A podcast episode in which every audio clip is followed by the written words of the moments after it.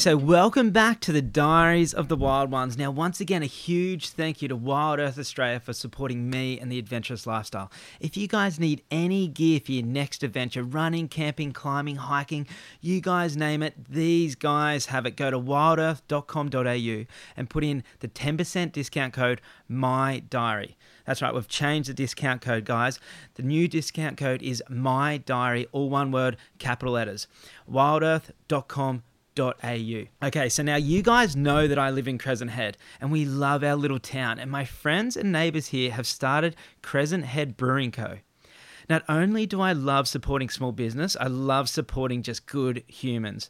So let's give a big shout out to Crescent Head Brewing Co. And next time you come to our little town, stop into the tavern or the tavern bottle and support the locals.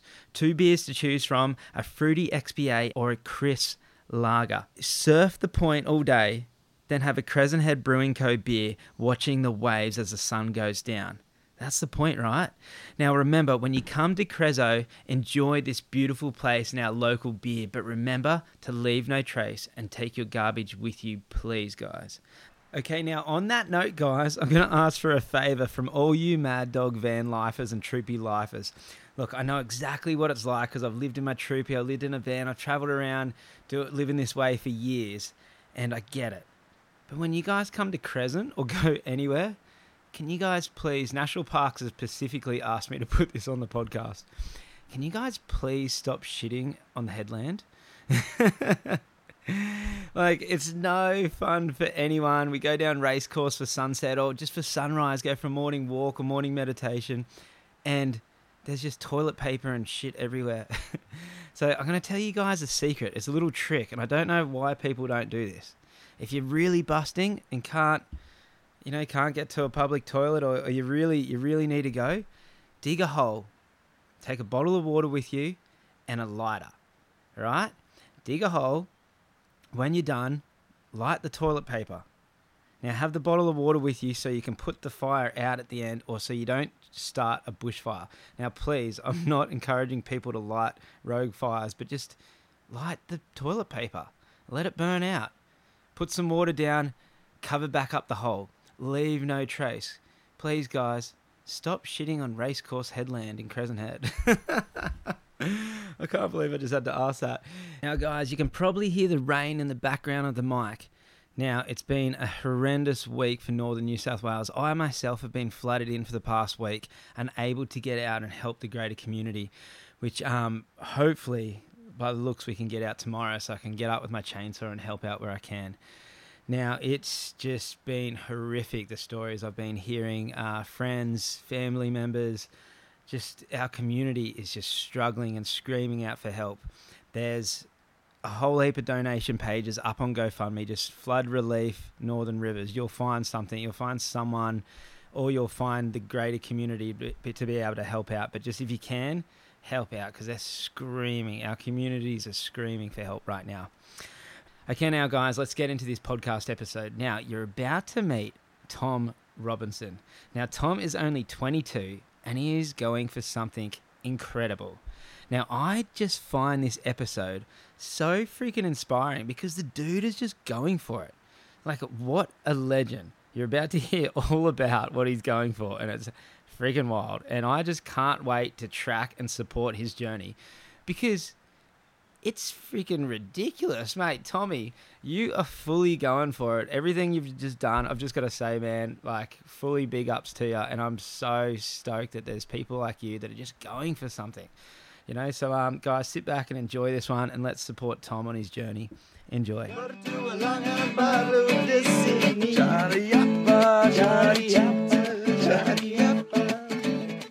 Yeah. you end up leaning back, but can you hear that? Cic- is that cicadas? Is it a cicada? I think it's a That cicada. Background noise. Well, we're gonna have the river noise and boats coming past. We're gonna have birds, and that cicada's pretty loud. Ah, but fuck it.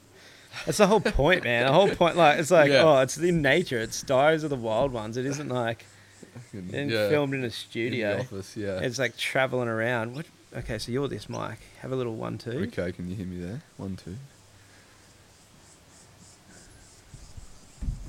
How's that? Yeah, good. Yeah, yeah, you're good. That's it. All right. Tommy Robinson. People we call you. Tommy. Yeah, a couple people. Yeah. oh, dude. Okay, so the more I um, I'm actually, uh, we'll we'll get into your expedition in a second, but I'm actually like really nervous about this one. Like Okay. it's like, you know, I meet a lot of people doing some wild stuff and going for it, and that's that's what I freaking love, right? And Yeah, and, but you know, there's different levels. for sure. Yeah, yeah. There's different levels, and what you're attempting to do from start to finish, Mm. and you've you've you have it. You've already started the expedition Yeah. because you've done everything by hand. You've done all the prep, yeah, yeah, yeah. right? And then you're going to do one of the most wild, like.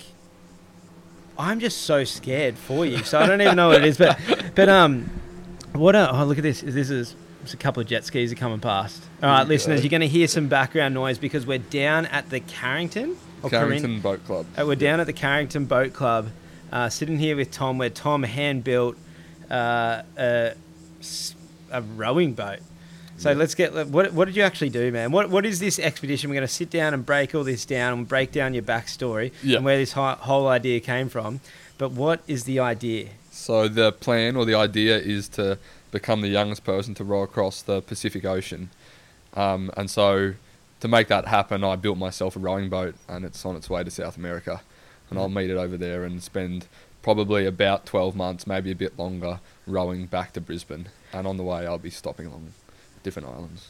So okay, so that's the plan. So straight up, the plan is all right. All right. So the plan was for you to row across the Pacific, right? Yeah. And then you're like, all right. So to do that, how come you wanted to build your own boat? Um, I could have bought one, but that's kind of cheating, and I, and like that's my trade as well. I build boats. That's my whole thing. It's my obsession as well as rowing, and so for me, that was a big part of the whole journey. You know, I, if I was at sea in a boat that I didn't build, it wouldn't feel pure and real. Like for me, I had to do every stage myself and tick Be- every box. Be fully connected to it yourself. Well, yeah, from Yeah. start to finish. And so you were just telling me, like just off mic a second ago. So you're 22. Yep. But you finished school at 17, did a boat building apprenticeship. Yep, that's right. So yeah. four years, and then pretty much come out of that and just started Straight building. into it. Yeah. So the whole four years of my apprenticeship, I was dreaming of rowing the Pacific, and so I had this plan in my head. I've had this plan for probably eight years now. Do the apprenticeship, um, finish that, design the boat, spend a year designing and making the boat and preparing, and then the next year after that rowing. And so far Oh. we're sort of on track, which is cool. Oh my god! So I hope my little cousin is listening to this because she and she messaged me a couple of days ago saying she was a bit stagnant. She didn't know what her dreams were or what she wanted to do. Yeah. And I said, write out what your dreams are. Do a little vision board. And Yeah. then just go step by step towards that. Totally. You had this dream eight years ago, and you've literally just gone step by step to make it happen. Yeah. How does that feel that you're in the that it's actually happening? You're in the middle. That you've actually done these steps to mm. get to even where you are now. For sure, yeah. It just feels it feels right. Like there's sort of there's no questioning with my lifestyle I live at the moment. There's no questioning. It's always I know what's going to happen in the next few months, and I know where I want to be, and and I make sure that happens. And yeah, it's sort of step by step. And so I've been dreaming of this adventure for eight years, and there's a lot of other adventures I've got, you know, going that I want to do as well. And there's a list on my computer, you know, I'd like to do this and that, Like and do- maybe it'll happen. Yeah. To be the youngest, okay, so who's who right now? Who holds the record? Um, so right now, I think it's this Frenchman, um, and I think he was 32 when he rowed across the Pacific. So I've got a few years up my sleeve. Not many people have done this trip I'm doing. So um, yeah, I'll be the youngest by a fair bit. Okay, I've got okay. Do you remember where the idea came from? Um, like, so when this was when I was 14, and I loved to row. I was rowing to and from school every day. That's how I got to school on the river here. Um, and I was just obsessed with rowing. And I sort of had this little bit of an adventurous streak. And then I think I was on the computer one night. I'd probably read books about people sailing around the world and things like that. And um, I was on the computer one night, and I found out that people row across the Atlantic Ocean every year. There's a race across, um, and I was just captivated. I was just fully obsessed, and um, and I was like, Tom, you're gonna do that, but you're gonna do the Pacific Ocean. I decided, um, and from that day on, like it sounds cliched, whatever, but from that day on, there probably hasn't been a day where I haven't thought about it. Wow. Yeah, yeah, yeah. It's cool. Do, do you thinking about it? Uh, and we're gonna get so into this, but thinking about it, do you realize what you're in for? Yeah, I do and I don't. Like I think um I think I'm prepared Mhm. mentally for it. Um and I understand what it's going to be like, but actually living that real experience is going to be new for me and pretty interesting. Well, I suppose that's the whole point. If you already knew what it was going to be like, what's the point of doing it? Yeah, It's like you- exactly. you know, like you're there to learn and have this experience of adventure. But Yeah. yeah, I suppose the best thing you can do is like is be best prepared. Yeah. But have you done any long rowing before? Um, so throughout my sort of high school years, I did a fair bit of rowing, sort of in Moreton Bay and up the coast in Queensland here. Um, so I did a few little rowing expeditions when I was a teenager, and I've done a fair bit of sailing offshore and that sort of thing. So I would say I'm I'm I'm definitely prepared enough. Where, okay, this boat, how big is it? Boats are dude, everything I'm looking at when I was like looking at the boat, because like it's pretty funny when I was just up on the Percy Islands, right? yeah I was there and uh, one. There was like a one um, day where the, the wind changed and a whole heap of boats sailed in. There was probably eight Oh, boat, yeah. boats in, in there, and all these people came to the beach and um, we had a barbecue. Sick. And the next morning, I woke up and I was like looking at the boats, and the uh, the the wind had changed, and the swell was kind of coming across through the bay. Yeah And so all the boats were pulling anchor to leave. But there was this one guy on a little sailor trailer. It must have been like a little 22 footer or 24 footer or something, this little Yeah. boat. And I'm just watching his boat just getting pendulum. He's just like bouncing back and forth. And, I'm, and the guy's still asleep. And he had a few beers the night before. I'm thinking, fuck, he's hungover. He's just getting knocked around like no tomorrow. And I just remember thinking at that stage, like at the time, um, my neighbours, some best friends of mine, were looking at buying a boat. yeah And they started looking at sailor trailers, anything up to like 40 foot. And I was like, and I just said to them, the bigger the boat is, the more comfortable you're going to be. yeah okay On the water, you know, like Yeah, the big, yeah. you know, like it's just like you're gonna be more comfortable. You're not gonna. And I told him that story about this little dude, about this little boat, Yeah. this dude, and it just getting pendulumed around, yeah right? And this is in like a protected bay inside the Great Barrier Reef, yeah yeah you know. And then like, ha- like you're taking a small, like, well, it's a rowing boat. I suppose big on the rowing boat scales, but like, no, Yeah, you're taking a small boat still a very across small a huge boat. ocean. yeah Like, it's like, how big's the boat? So the boat's 24 feet long and 6 feet wide, but it's a small 24 foot boat.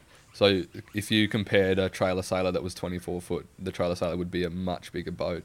So this one's really quite small. It needs to be small because you need to row it, right? You can't row a big behemoth of a boat. Uh, that's just not really possible. So it, it was a challenge between keeping the boat small enough that I could row it and handle it, and big enough that I could keep all my food and supplies and still be somewhat comfortable. Oh my Um, god, because there's going to be a lot of weight on there with like if you you've got to take enough food for how long? Yeah, well, um, so the longest leg is going to be about four months. So yeah, So that'd be like Peru to I suppose you what, Peru you, to Tahiti. Peru to Tahiti. Mm. So yeah, that's the longest leg. So I'll have enough food for that leg, and probably have. I'll probably take enough freeze dried food. I'm gonna have one meal of that each night. I'll probably take 300 of them or 250 of them. So that should should last me the whole trip. And then when I stop at the islands, I'll stock up on tin food and all that other sort of stuff. But with the size of a boat, like it's it sounds really small, and it is quite small, but you get used to the space and your environment. So Mm. like um, it seems it seems crazy, but humans are really adaptable, and so Yeah. it's not like it's not gonna it's not gonna feel too small. And I know mm, me as a person that it's not gonna annoy me that it's that small. Yeah. I think I'll get used to it pretty quickly and just become a part of that environment. I literally just talked about this last night about the first night I was in my little hut on the Percy Islands that I built. Yeah, It's like the ant, there was sand and everything. I was hot and sweaty, and ants were crawling over me and through me, and I was like, "Oh my god!" And my back was hurting. I couldn't be comfortable. I hardly slept the first night, and then within like, well, it didn't take long. Within a week, like a few days, but like by the end of it, by the end of like um, the trip, I was just so comfy in there. Yeah. I was just so go. comfy. Yeah. Just, but how how is the boat actually set up? There's those cicadas there, but how's the Yeah. boat actually set up, like for you to have space? yeah. So um, so the boat's 24 feet long. The middle sort of six seven feet of the boat is a cockpit. So that's where I'll be rowing each day. That's an open part of the boat. There's storage underneath, but I'll be sitting there sliding up and down on the seat, rowing all day. Um, in the aft, the back of the boat, there's a big sort of six foot long storage compartment. Yeah. Um, and that's where I'll keep lots of food, supplies, spares, all that sort of stuff. And then forward of the cockpit is my sleeping cabin. Um, so that takes up probably eight, nine, ten feet maybe. Um, and um, and so there's enough room in there for a bunk, so like a six foot long bunk, and then there's a little bit of space to cook and navigate and all that sort of stuff. Wow. Okay. Fuck man, I've got so many questions here. Okay, first question: water. Yeah, Water. Okay, so uh, drinking water is pretty important for a trip like this. Um, So there's three ways I'll get drinking water. The first is I'm going to carry about 350 liters of it. But you've got a row. Yeah, yeah, yeah, I know, right? Dude. And then I've also got a tarpaulin with a little sump, so then I can catch rain water when it rains. Yeah. So that'll be good. And then I've got a manual pump that turns salt water into fresh. And so uh, an hour of pumping, yeah, desal. So an hour of pumping gets me about three liters of water. Oh my god. Okay, Yeah. okay. I don't even know where to start on this thing. First, dude, you're insane. uh, okay, you're taking a 24 foot boat that you're going to row across the Pacific Ocean, Yeah. right? Okay, why did you choose Yep. to go from Peru across? Is that because of currents? Yeah, so on on a rowing expedition like this, you've got to row a trade winds route. So with the breeze and the current helping you along the whole way, because you, you like if you didn't have that, you'd be rowing all day. Then at night, you'd be drifting backwards or you'd be stagnant, and it would just not be possible. So even when I'm not rowing, I'm still sort of on the same path, plodding along. So yeah, I chose this route because. Um, yeah, it's probably yeah, it's it's the best way to go across the Pacific. The other option is to leave from California in the states, and then you end up in Cairns, Australia. A few people have done that, and that's a pretty cool route too. Wow, so you're literally looking. So the route is not dictated by like where you want to go. It's where the currents and wind will push you. Yeah, you don't really have a choice. It's like you're going to be taken to those spots. Oh my god! So th- yeah, so you're going with the current and the winds. So if you left Peru, technically, unless you kind of hit storms or get pushed off, which you will or whatever, but the predominant current Yeah. will, will push you Yeah, to the South Pacific Islands. yeah, yeah, yeah. Like if you threw in like a, I don't know, a can or something, right? Yeah, like a bottle would, yeah, the bottle. ocean. Yeah, yeah. It would end up in So French wait, wait, Polynesia. yeah. Wait, wait, because you're in a little boat, right? Yeah. If you get pushed off course, which is quite likely Yeah. could happen. Like I, I remember w- we've hit storms and like you know we're six hours off cour- course because the storms come in and pushed us off, right? Yeah. Are you like nervous that when you finally do that four months across the ocean, you're starting to get to Tahiti, that Yeah. you're like gonna have to be, you're gonna might be pushed south and gonna have to row north, like you might miss the that- island. that's a really good question. Uh, not many people understand this, but obviously you do. Yeah. So when you're in the middle of the ocean, it doesn't matter if you get pushed north or south a bit, whatever it is, because you know you're still in that ballpark. But the hardest thing is going to be making landfall at the islands, and so I won't be aiming for a particular island. I'll be aiming for a group of islands, Yeah. and if I make it to any one of those, then I'll be happy. oh my god, dude! So yeah, that that's gonna be like the really hard bit is like the couple days approaching an island. It'll be like row for a couple of hours, sleep for a little bit, row, sleep for a tiny bit, just to keep moving along and make sure you you, you Stay hit on that, that course. you get that needle in the haystack. Yeah, because they really are just a tiny It's point. like when you look at the, the Pacific Ocean, yeah, yeah, there's little dots of those islands. That's a huge thing. That is a needle in the haystack yeah, that you're yeah. aiming for, and that oh my god! And then I, I can I can imagine it right now because it's like even like paddling across um, a current or whatever. Like when I'm surfing, and I say, let's say I, I go across a river mouth to surf a break wall on the other side. yeah, you got to line up the tide, and then like you jump it and you paddle like on an angle, right? Yeah, and yeah, so yeah. like you're paddling on an angle, aiming for over there, but you'll end up over there. yeah. So that's what you got to do. Oh my god! Yeah. So you'll be. Have you are, right now? Are you, when in training, like, are you training right now? Um, I'm doing a bit of training, not not heaps to be honest. I've got a rowing machine at home, which I've been rowing on a bit, and when the boat was here in Brisbane, I was rowing that a fair bit. Um, training's an interesting one. It's not as important as you would think. This is not like a sprint; it's a real endurance challenge, and so I could get super, super, super fit and leave. And when I leave South America, I could be the fittest guy out there. But after three months, right, I'm gonna just end up being in the physical position that I'm probably in now, which is my natural state. Yeah. And so you can do all the training in the world, but it's not going to make a big difference. It'll make a difference at the start of the trip, those first few weeks. Mm. But once you get into it and you get into a rhythm um, your Well, body just sort of adapt. yeah adapts to and, and you basically come back to where you are physically normally Mm. and so the other guys i've spoken to that have done similar things they've all said to me don't stress the training. If you know how to row and you've got the right technique then you'll be fine Right. What about like chafage or whatever? When you're rowing it in the river here, were you like like how your body moves and how like even how your butt sits on the Yeah, seat or whatever? yeah. Like, like just the, even the skin, the stuff that could get like just annoying, like that you, where you want to build up like calluses like on your body or whatever. yeah so the bum will get hit pretty hard um, you're just taking heaps of Vaso as well. yeah, yeah, pretty much. Um, the seat's got some foam padding on it, which will help. Um, otherwise, like there'll be salt, like you know, what you know, salt water and chafing on your skin and your Yeah. clothes and all that. That's going to be painful. Um, I'll probably be rowing nude some of the time, to be honest. Just Yeah. so you know. n- No, you got to like it's that. That's in, yeah. yeah. So yeah, that'll be a, a definitely a challenge, but um, you know. Yeah, it's funny. Like I, I just told you, I just got off the phone to Blake, um, playing Aconcagua, and he said we are just talking about doing for a bit of training, uh, sleep depriving.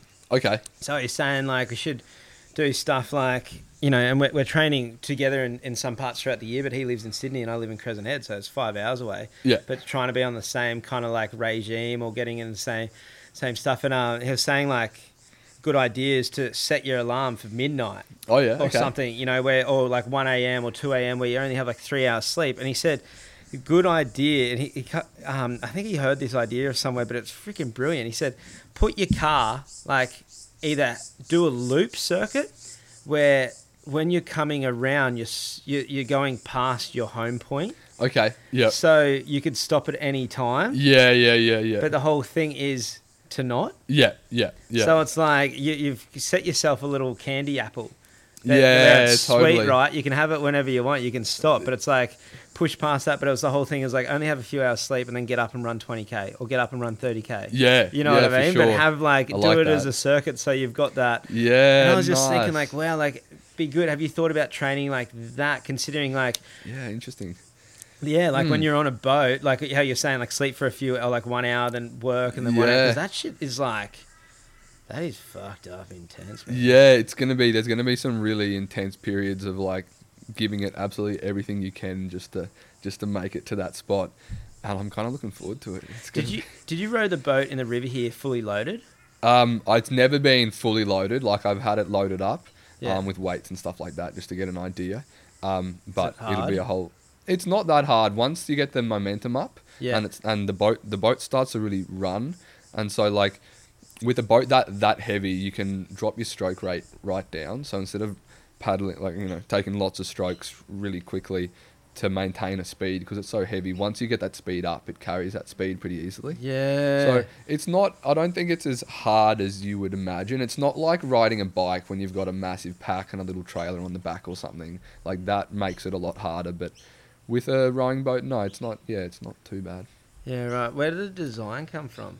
Like, have you, have you designed this boat to be an open ocean? Yeah, yeah. So the um the the lines of the hull, the design of the hull was sort of inspired by traditional rowing boats, whaling boats, that sort of thing.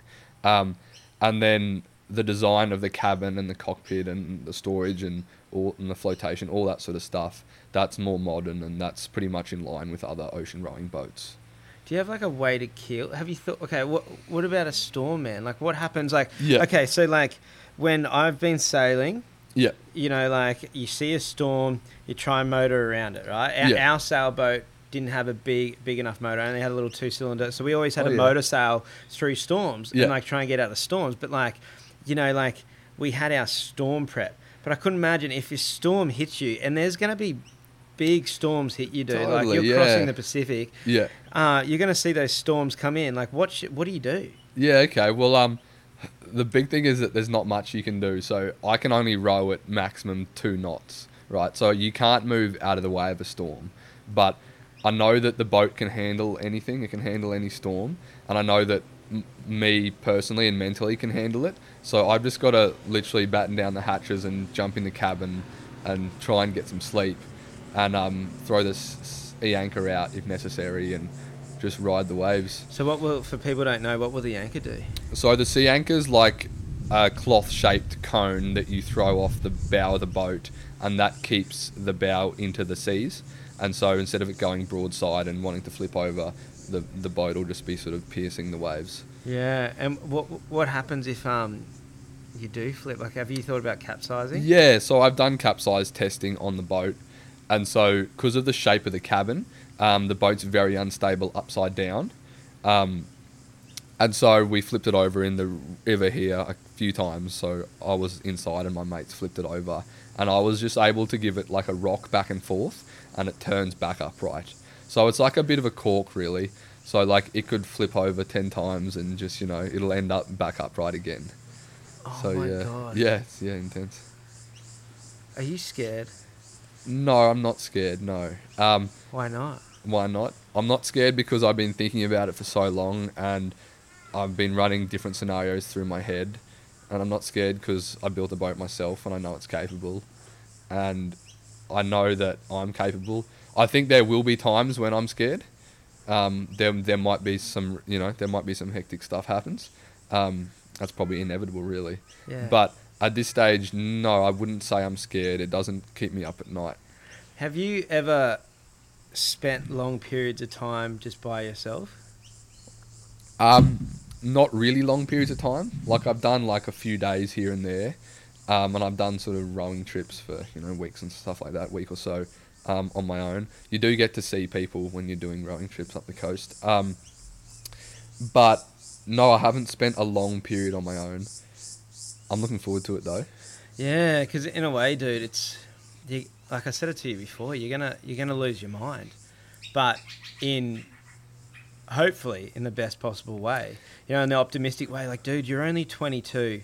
What a way to learn who you are, like truly Yes, are, yeah, by yeah. being completely by yourself. I was saying this to my girlfriend the other day. Uh, about like we we're talking about the mountains and also about sailing and about how much it humbles you. And I said because you actually have the time just to sit and think. Yeah, how There's nothing else. Yeah, so you're just looking there. But dude, if this is going to take you nine months, you're going to be staring at the ocean Yeah, for nine months. yeah, yeah, yeah. No, it's gonna be it's gonna be pretty amazing. Um, I'm interested to see um, what happens when I get back and how I feel and all that sort of stuff, and if I've got a different sort of approach. Yeah, well, it's gonna. The thing is, right? It's like there's gonna be times where you're gonna want to just check out, where you want to just get off, Go Yeah. get a burger or something. Yeah, yeah, yeah. and you won't be able to. You know, it's going to be so freaking humbling. yeah. I just I think it's so brilliant to for for someone for, for anyone, but for someone who's 22, just to push themselves so much. yeah, But also, like, what what do your parents think about this? yeah. What do they think? Um, yeah, th- I think they've got a lot of faith in what I'm going to do. Um, they've been really supportive. I've been talking about it for a long time, obviously, and so they always knew it was going to happen. Um, but Dad's a boating person, and so he knows the risks, and he can see the steps that I've taken to mitigate those risks, and um, so I think they're confident in the way that they know that I've got the skills, I guess. And yeah, they're definitely nervous, but they're very supportive too. So Yeah, what are you going to take with you to like document and also be tracked? Are you going to like? Mm, are you okay. going? to Yeah, like so there's a so there's a GPS tracker on the boat, and so you can go to my website anytime, and the first thing that pops up will be like a Google satellite of the Pacific with oh like Oh my god, so we can dots. track you. Yeah, and it'll say like Tom's doing one and a half knots, and he's heading due west, sort of thing. Um, yeah, so I'll be tracked the whole way along, um, and then yeah, so that's how I'll be tracked. What was your What was your other question? Tracking and I don't know. I'm just I'm, right now as you're saying this, I'm picturing you, man, going one and a half knots or two knots across the little ocean, It's like and every day, it's nine months, man, checking in on you, and like, okay, you're there, and then, all right, you're still Uh, there. is Yeah, yeah, yeah, exactly. It's like watching paint dry. Yeah, yeah. Yeah. Oh my god, dude. Then I was like thinking, like, if a storm hits, you're gonna see the whole thing. Like, you're gonna move. Like, yeah, yeah. you might see a big. Yeah. a But how yeah. how are you gonna document it? Like, are you gonna? Oh, that's it. Yeah, sorry. Um, so I'm taking like GoPro cameras with me and like a, an iPhone actually, um, and some other cameras as well. Um, so I'll be, yeah, I'll be I'll be taking photographs and filming and all that sort of stuff along the way, and I'm gonna keep a diary, a log basically, So hopefully it'll be like a part of my routine. Hopefully every day or every couple of days I'll be just writing down my feelings and my thoughts and the weather and the boat and just you know, general sort of log stuff. Um, so that'll be a good way to document it. And then when I get to an island, hopefully the plan is that I will send that footage off to some people and they'll Edit it for you. edit it and produce it and upload it. Yeah. Wow. Mm. Okay, so have you worked out? So you you leave Peru, right? Yeah. All right. Obviously, you're gonna have time to sleep. Yeah. Ha- but how? What about when you first leave the coast? You're gonna be in like shipping channels and stuff. Yeah, Like, yeah, how you yeah. Gonna, how are you gonna sleep? Like, Yeah, so that's gonna be um that's gonna be a bit of a stressful few days, because it's like you just want to get off the coast basically, because if like if it's it's it's unlikely, but if a big westerly came, you know, um you'd sort of you could get pushed back onto the coast. Um, so I'll be just rowing like you know a couple hours on, cou- couple hours off, just trying to get as far as I can off the coast and out of the shipping lanes and all that sort of stuff.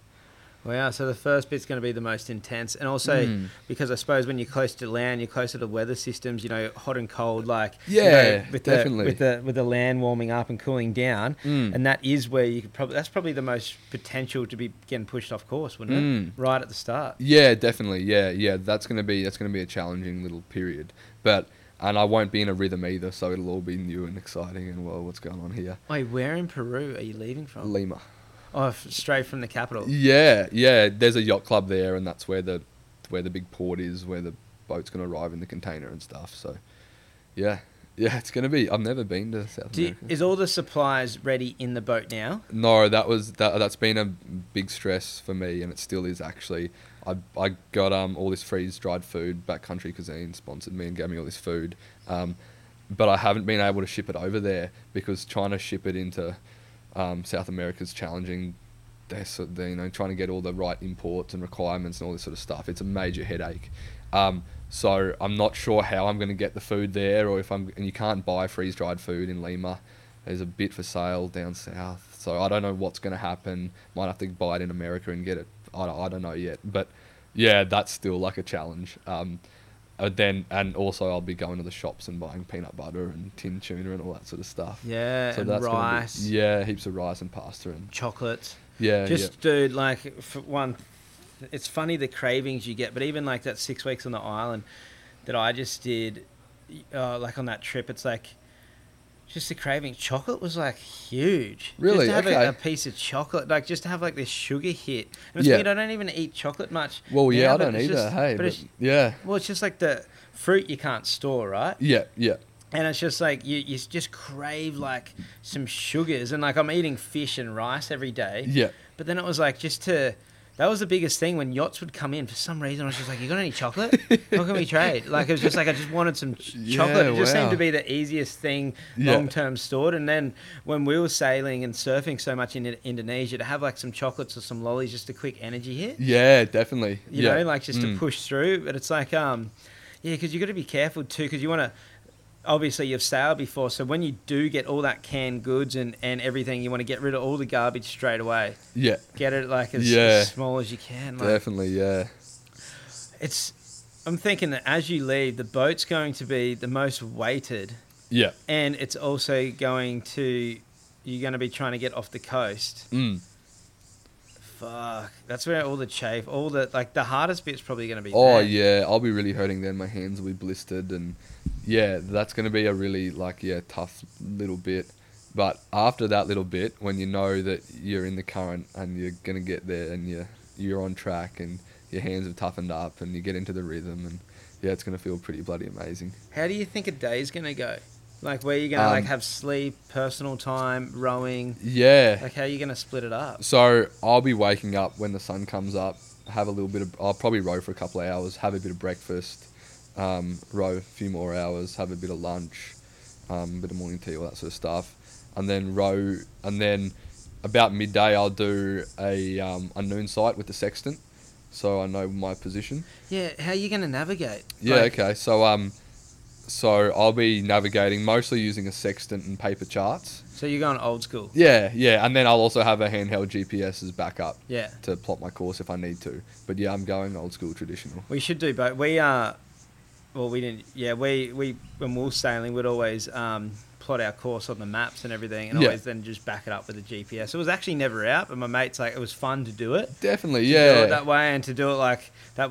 We didn't. He he would use a sextant sometimes, but um, oh, okay. that is so cool to, be able to yeah, yeah, and it's going to be a good part of each day because it's a bit of mental stimulation. Yeah, Like, and I think you need that little time out of each day when you're not rowing or you're not sleeping or you're not cooking to activate your mind. And Well, that's what we used to do. Every two hours, we'd log, we'd log a course. Obviously, we got faster, so it Yeah. probably was like more more valuable, like to do it every two hours. But like, yeah, that was exactly it because you're on watch. You're sitting there in the middle of the night. You know, you're sailing. The boat's just plodding along, going. You know, five knots. You're in the middle of the Malacca Strait or something, Yeah. middle of the ocean, not seeing anything. Then you're like, oh. Oh, I've got something to do. Yeah. Sit down and you like plot the chart, you work it out, you write your little your little blog on what's happened and all that. nice. And it was just like, you know, it'd take ten minutes, but it was, just gave you something to do. definitely, definitely, yeah, yeah. That's going to be a big part of it. Yeah. Dude, I don't. What's your reaction when you tell people? Like when you tell people this this Yeah. shit, what's the general reaction? Because like, to be honest, I told a few mates last night, and um, we were looking at your stuff, and it was just like, wow, Yeah. like okay, this is um, this is proper. Yeah, serious it. stuff. Yeah, it's funny for me because I've been thinking about it for so long and planning it this whole past year, and every day it's just constantly thinking about it. To me, it doesn't feel like anything special yet. It just feels Mhm. like something I'm doing, and then I meet people like yourself who kind of can understand what I'm doing and get really excited about it. Yeah. And um, yeah, it's really good. It's go, I go, wow, this is actually pretty bloody amazing. What's going to happen? Yeah, because you don't know what island, or because you're Yeah. aiming for a group of islands. What you got the Marquesas, Mar- Yeah. Mark, Mark, Marquesas. the yeah. Marquesas. You got Yeah. you know um, French Polynesia, Yeah, um, the Cook Islands. The Cook and Islands. Tonga. and Tonga. Man, like you've got Fiji's up around there, but like okay, so you got this group of islands that you that you're aiming for, right? Yeah, Okay, how? Okay, so you can't pre-organize visas. You don't know where you're gonna get. yeah, yeah. Well, I know that I'll be going to French Polynesia. Um, I think I can't even remember how it works. I think when you're sailing there, because I because I, have sailed there, I think you just rock up and you go see the gendarmerie, I think it's called, and they give you a visa when you get there. So it'll be right. Yeah, but it's going to be so funny. What's going to be so cool is that you'll be in their waters for ages before you even like Yeah. check in because you're like hit maybe hit some outside islands or like totally. dude, you're going to hit islands, man. And like when you do make it to the South Pacific, you're going to hit islands with like like especially like if you go through Tonga, like I sailed through Tonga. Oh, and yeah. you go to these little village islands with like you know one family on it, like one Yeah. little island. And they're so they're the friendly islands, so the, the Totally. hospitality Totally. it's gonna be insane. Okay, you're gonna have this like I've just pictured you being at sea for four or five months. To, to be honest, when you're saying like four months to do that leg, yeah. like I wouldn't be surprised if it took you longer, man. Like if Yeah. it took you four to six, I, I get it. Like if you because that's planning like two knots, eh? Yeah. Is yeah. because I normally takes about three months, doesn't it, or two and a half months to sail that leg? yeah. That's so like five, seven knots, five knots. My estimation of three to four months is going off with how long it's taken other people who have done the same thing in rowing boats. Oh, so ah, there's a okay, yeah. handful of others that have done it, and so I look at how long it's taken them and go, oh well, I should be able to do it in a similar time. So yeah, Yeah. but hey, it might take longer, and if it does, Or if you get hit by storms or yeah, whatever. But I don't think it matters. I'm in no rush. Yeah, but okay. So then, when you get in, man, like think about this. You're, oh my god, you're you're gonna be at sea, not see anyone. You're not gonna Uh, see, zero. or you might see it. Like, you might see a random yacht, but that's the thing. That's gonna be so cool. Yourself, you're this dot in the ocean sailing along, and I've done this. Like you're, you're sailing on next thing on the horizon, you see another yacht, and it's just the actual morale that you feel like just, that uplift that here, someone else is out there. Yeah, for sure. You know, and sometimes like you don't hear him on the radio. Sometimes I've seen. Remember, I was sailing once, um, and we saw this boat on the horizon. Yeah. And we could hear him having a conversation on the radio. Yeah, And then we saw another one, and they had a sister boat. You know, they, they Oh, were sailing with someone else, so they're chatting, and it was just so cool to listen in on someone else's conversation. And then yeah. I remember when we were around Tonga. I know we're actually in Minerva Reef. Oh, yeah. Um, which is in between Tonga and New Zealand. It's just an atoll. Yeah. And there were other boats we could hear sailing into the around the atolls on their way to New Zealand, just in the in the general. And what so what we did is uh, we put a thing out on the radio Yeah. on the main channel and said, hey. Um, we're going to do a live show. We're going to sing a song and Uh. and just ha- you know um, have a bit of a laugh. If anyone wants to listen, flip over to Yeah. channel like 27 or whatever. Yeah. And um, we didn't know if anyone was going to hear it or whatever. And then we flipped over and we we my mate held the radio and we all played the guitar and sung this song. I love it. And next thing we had all these random people going, "Oh, that was sick!" You know, there was probably like four or five other boats Yeah. in the waters in the ocean somewhere That's that so tuned good. in and, and listened to love it. and it. it was just like, wow, you know, you're not alone out there. You know, Yeah. No, I'm, I'm really looking forward to the camaraderie of meeting other sailors when I'm out there because these are like some of the islands I'm stopping at are popular cruising spots. Mm. And so it'll be so cool to row into an anchorage and, you know, go to the beach or, you know, have a chat with someone on their yacht. Oh, where have you Mm. come from? Oh, where'd you come from? Sort of thing. And, you know, Yeah, and the thing is, the world's your oyster. Like, yeah, you've got to have your semi plan, but at the same time, it's like let the experience take you. Who knows? Yeah. Once you hit those islands, man, like you can camp on different islands. You get Oh, meet yeah. locals. You're hanging out with other yachties. You're trading. They're gonna like have you over for dinner. Where have you guys sailed from? Oh, we just sailed from Canada. For oh, sure. What happened? Yeah, it's going to be such a great experience meeting those people. And um, an interesting part of the planning for this trip is that I didn't get the boat over to South America early as I would like.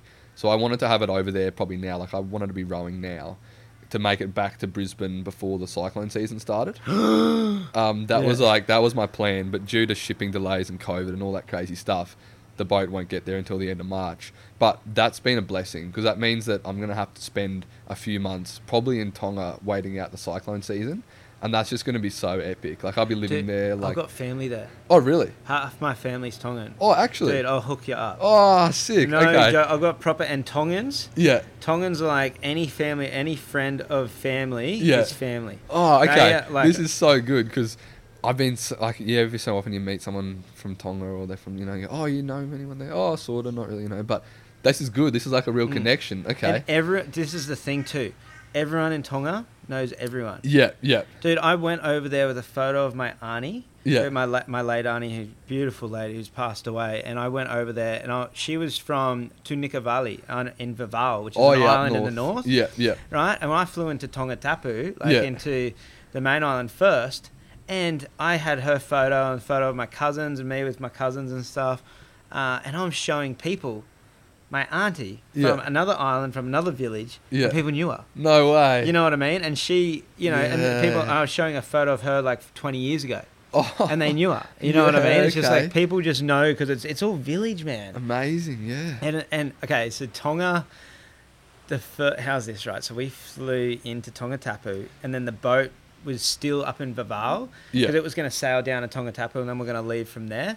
But then our weather changed or whatever, and then they said, "Hey, we'll, we'll fly us up to Vava'u in a couple of days. Enjoy Tonga, Yeah. Tongatapu, and then fly up to Vava'u. We'll sail around these islands, around Hunga and the islands in the north. Then we'll set off." Yeah. to New Zealand. We're like, all right, okay, cool. So we had a few days, and the fir- but the first day, like, um, our flight got delayed to go to Vava'u. Oh yeah. So we're sleeping at the airport out the front, and it's about because it's a little domestic airport, little village. There was nothing there. It's just we flew into. Um, there was just we flew in at about nine or ten o'clock at night, and there was no point going uh, to find a hotel or whatever. We had to fly out the next morning because originally we're flying out the next morning before everything got delayed. And so we just went to the domestic airport. It's all closed. Yeah. This tiny little, tiny little shack place, pretty much. You know, Yeah, Tong- yeah. Tonga's all village. Like I thought there'd be like a big town or city, but Yeah, no, no, yeah. it's like all village. And so it's about two in the morning, and we're asleep on the concrete out front of this, out front of this um, little airport thing. And next thing, I just get woken up by this guy putting a watermelon on my chest.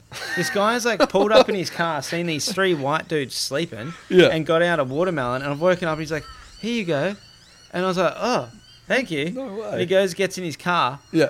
and drives off. And I'm like, huh. So we, I go back to sleep, and then in the morning we wake up and we've got this watermelon. Start eating this watermelon. Our flight's delayed or whatever, and it looks like the weather's going to be bad, and we won't be able to fly up for a day or two. So we're like, Yeah. oh, let's just leave our stuff at the airport here. We asked them like if it was going to be safe, and they're like, yeah, man, it's Tonga, whatever. Yeah. Yeah. So we're like, all right, we'll we'll walk out to the road and we'll hitchhike into town. Yeah. So we go out, and um, bit of a walk, like dirt road out to get to this road out from the little airport to get to the main road. Yeah. Put our thumb out. Next thing, this little van rocks up Yeah. with this like big guy driving it, and his and his wife and a couple little kids in the back. So we all climb in the back of this van. I was sitting like where like your luggage goes in the back, sitting down, Yeah. playing with all the kids and everything. We're all hanging out. We're like, yeah. hey, can we just get a lift into like a, a homestay anywhere in, Yeah. in the village?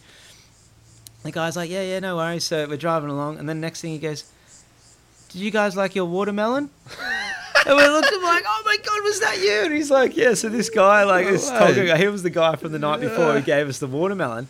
And then we drive into like this little village, Yeah. and there's just like chickens running around and everything. sure, yeah. And then he goes, oh, here's a little homestay, like you can stay here. And then I said to him, oh, like that's really cool, but we wanted to go to the center of town. Yeah. And he goes, this is the center of town. and we're like looking around, I'm like, wow. It's like, like Yeah. Tonga's just village, man. It's okay, sick. yeah, that, I'm really excited about Yeah, it. it's yeah. re- it's raw and wild and like, but like no joke, um, can proper hook you up there. yeah, okay, that is so cool. Okay. Oh, yeah, are you gonna? Are you taking a, a sat phone or anything? Yep, yep. I got a sat phone, so I'll be able to make calls at any point if I need to. And how are you charging stuff? Uh, so I got a solar panel and batteries on the boat. It's sort of, you know, it's sort of set up. There's, there's Yeah, are you set up for losing things or things breaking? Little toolkit. Yeah, yeah. There's toolkit on board. There's spare of everything basically. Do you have a spare oar? Yeah, I'm taking six oars. I was gonna say, like, Yeah, you, yeah, I'll you probably start break heading one. off and then you like you lose an oar. You're like, Yeah. oh fuck. Going in circles. yeah, no, yeah. I got six oars, so I can break a few before I get into too much trouble. Oh my god, man. World's your oyster. Mm. Wait, how have you found it? Okay, so especially being young, but actually, like this is the thing. This is what's so inspiring about what you're about to do. Yeah. Is the fact that you're actually about to do something. Yeah. The fact that you're actually going for something, that you've set out a dream and a goal and you work towards it. And this is what I find it, people.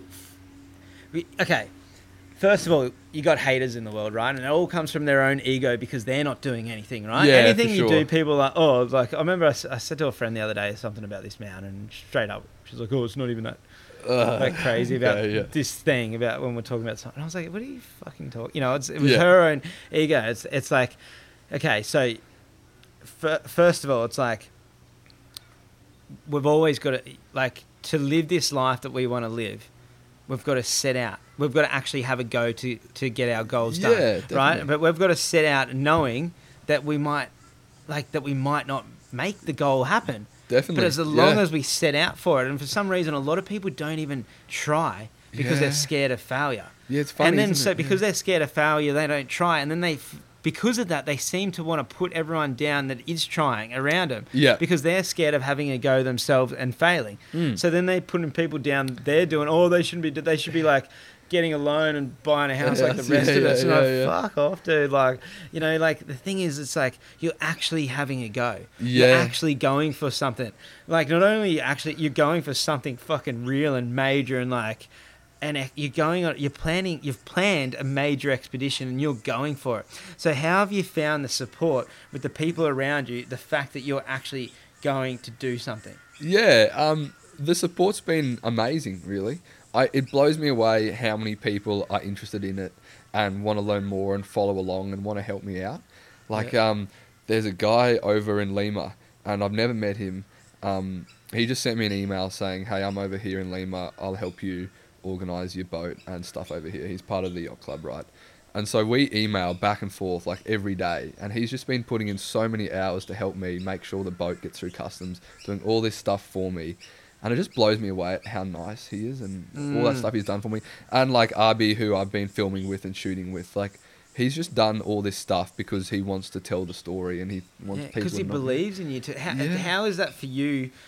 Um, when people are believing in, in you, like, does that give you that it- strength? It's really good. Yeah, I'm lucky in that there's not really there's not really many haters that I've Mm. come across. Um, I guess it's sort of I the people I associate with in the boating community. yeah. They know me and and they all have confidence in me. And for them, for these old guys that I look up to, for them to say to me, "Look, yeah, I think you're gonna do it, and I think you're capable." Um, that's really heartwarming, and it's like, yeah. Are you Blo- scared of letting letting him down?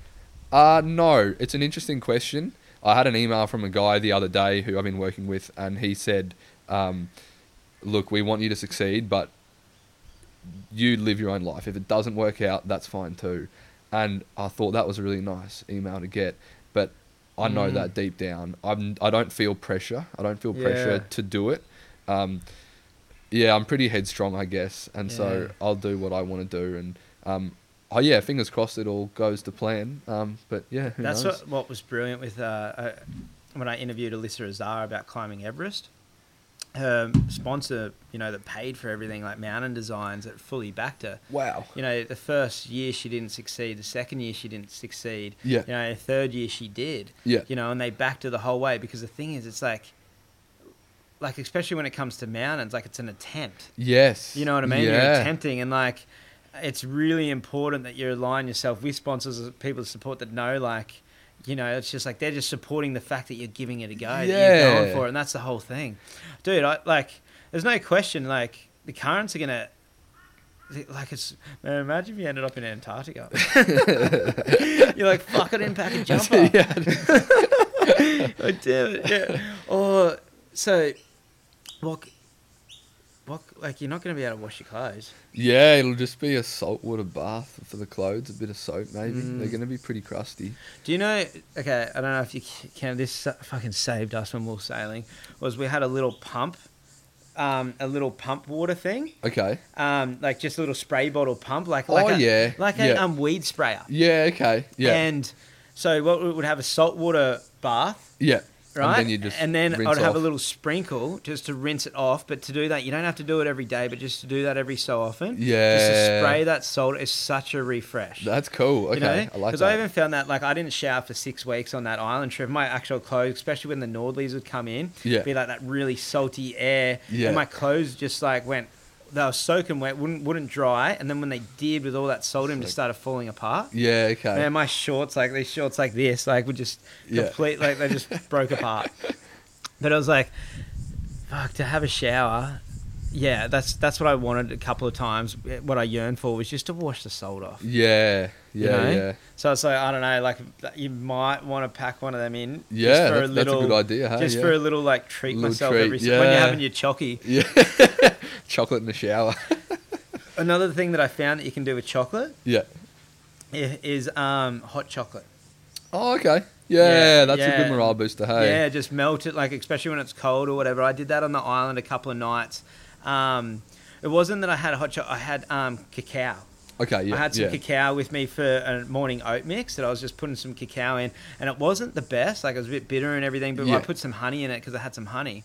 But it was just to have something different and a different taste, and to sit there with like this warm Totally, yeah. yeah, kind of drink. that's the thing. It's like you think because like right now, like, well, for, I don't, I don't know because I haven't done like nine months like solo, but just like what I've done is just like. You know that last six weeks, I found like just the morale boost to have, just to have a little treat or something Yeah. different. And like, like like I said, like I don't eat chocolate every day, but I'd love to have a chocky. But when I was on the island and like your body's getting these cravings, just to sit and like have a little treat. Totally, yeah. Mm. Are you taking tea and coffee? Um, I don't drink tea or coffee, no. So Oh. I kind of, that's where the hot chocolate could come in. yeah, yeah, yeah, totally. Then I'll get addicted to it. oh my god. Fuck. What are Mm. you cooking on? so I've got like one of those little jet boil stoves. You know Oh yeah, so you got to take the little gas bottles. Yeah, yeah, yeah. And so they'll heat up the water I need to add to the um, freeze dried food. Yeah. But then I'm also just going to take like a normal camping stove and a fry pan and a pot so I can cook um, like rice and pasta and fish and that sort of stuff. Yeah. Okay. Whatever. Yeah. Fishing. Are you gonna try trawl the whole time? Or Um, yeah, I'll be. I'll have a lure out the back um, quite often. Um, Yeah. The fishing is going to be a big part of it because like that'll be the only fresh thing I'll get, and Yeah. it'll be fun. You know, catching a nice big mahi mahi. Mm. That that'll be um, yeah, a really nice part of it. Yeah. I'll say the hardest thing too is once you get offshore, you there isn't many fish. Like the open Well- ocean, like you, you, like you'll get lucky, or hopefully you get lucky. But then you'd, you'd be surprised in that my boat becomes like a little ecosystem, and so like the barnacles grow on the boat, and then the little tiny fish nibble the barnacles, and then the pilot fish come, and then the mahi mahi are just attracted to anything like that, just floating. and so there'll, Oh there'll be schools of them around the boat, and there'll be tuna and stuff, and so That is actually, bro. I never thought of that because you are going that slow like that. It's about like when there's a log in the ocean Mm, and we're mm, mm. sailing, like, we turn straight forward and start casting Yeah. yeah. for the mahi. yeah. Well, I'm You just a log. Yeah, yeah, yeah. Wow, so you are just a log. Then what you've got to be also careful, man, is like Peru and that whole leg will be fine, but once you start getting into Tonga's okay with Ciguatera, Yeah. Tahiti and um, the Marquesas, like you can't eat anything out there. Yeah, yeah, no, that's scary. Hey. So for people that don't know what Ciguatera is, what it's um, it's not a disease, is it? It's just like it's like the coral. It's like really high. Is it mercury? No, what is it's it? yeah, I'm trying to think. Basically, it's what the fish eat out there. Like when you eat um, that, you'll get really sick. Mm, yeah, yeah, yeah, and it's pretty bad. Like you can get really, really sick Well, you can it. die from it. Yeah, yeah. So Cicaterans, like so, there's islands all in the South Pacific that you actually can't eat any fish. Mm, You mm. know what I mean? There's some types you can, but then once you get down to Tonga, Tonga was fine, but there was like some species like you had to be really careful of the coral eating fish or whatever. But and then also normally like you got to be really careful of the size. Like Spanish mackerel, you're like, oh, okay, that's an older fish. It's going to have a more high level of ciguatera. So you want to eat the smaller ones, small not ones, the bigger yeah, ones. So it's yeah. like once you start getting into that territory, that's another thing. You like got to research or ask the locals about because like Fuck, man, imagine that. Like, you've been at sea for four or five months, you start coming into these islands, next thing there's fish around you, next thing you fish on. Like, fuck yeah. And then last thing you want is just to get Yeah. so sick. Yeah, yeah, totally. Have you, have you, like, are you, because I can't imagine this trip, other than the logistics of starting it and doing it, costing a lot. But then once you leave, Yeah, Like, that, I- not much cost once I leave. So it's it's it's a really funny thing. Um, like I thought that this whole past year for me would be about building the boat, which it was, but it was half the year was building the boat. The other half's just been emailing and logistics and planning and trying to get money and like it just blows my mind. And so yeah, once once I leave South America, um, like I'll take some cash with me and I'll need cash to stock up on food along the way. But other than that, there won't be Mm. it won't be costing but just the much. cost and logistics. Like, how long did it take you to, uh, to, to build the boat? So the boat took me five months to build, Holy shit. and that was sort of like ten hours a day, five six days a week. Um, so it was committed. Go for it. It was good, great fun, just like the best time. Um, and then yeah, yeah, there's a lot of planning. Well, see, there's a lot of cost there. Like, so, okay, so for one, you didn't work for five months. You're building a boat. yeah, Okay, so it's like all your living expenses to do that, right? yeah, And then you've put, the, you've built the boat, all the materials.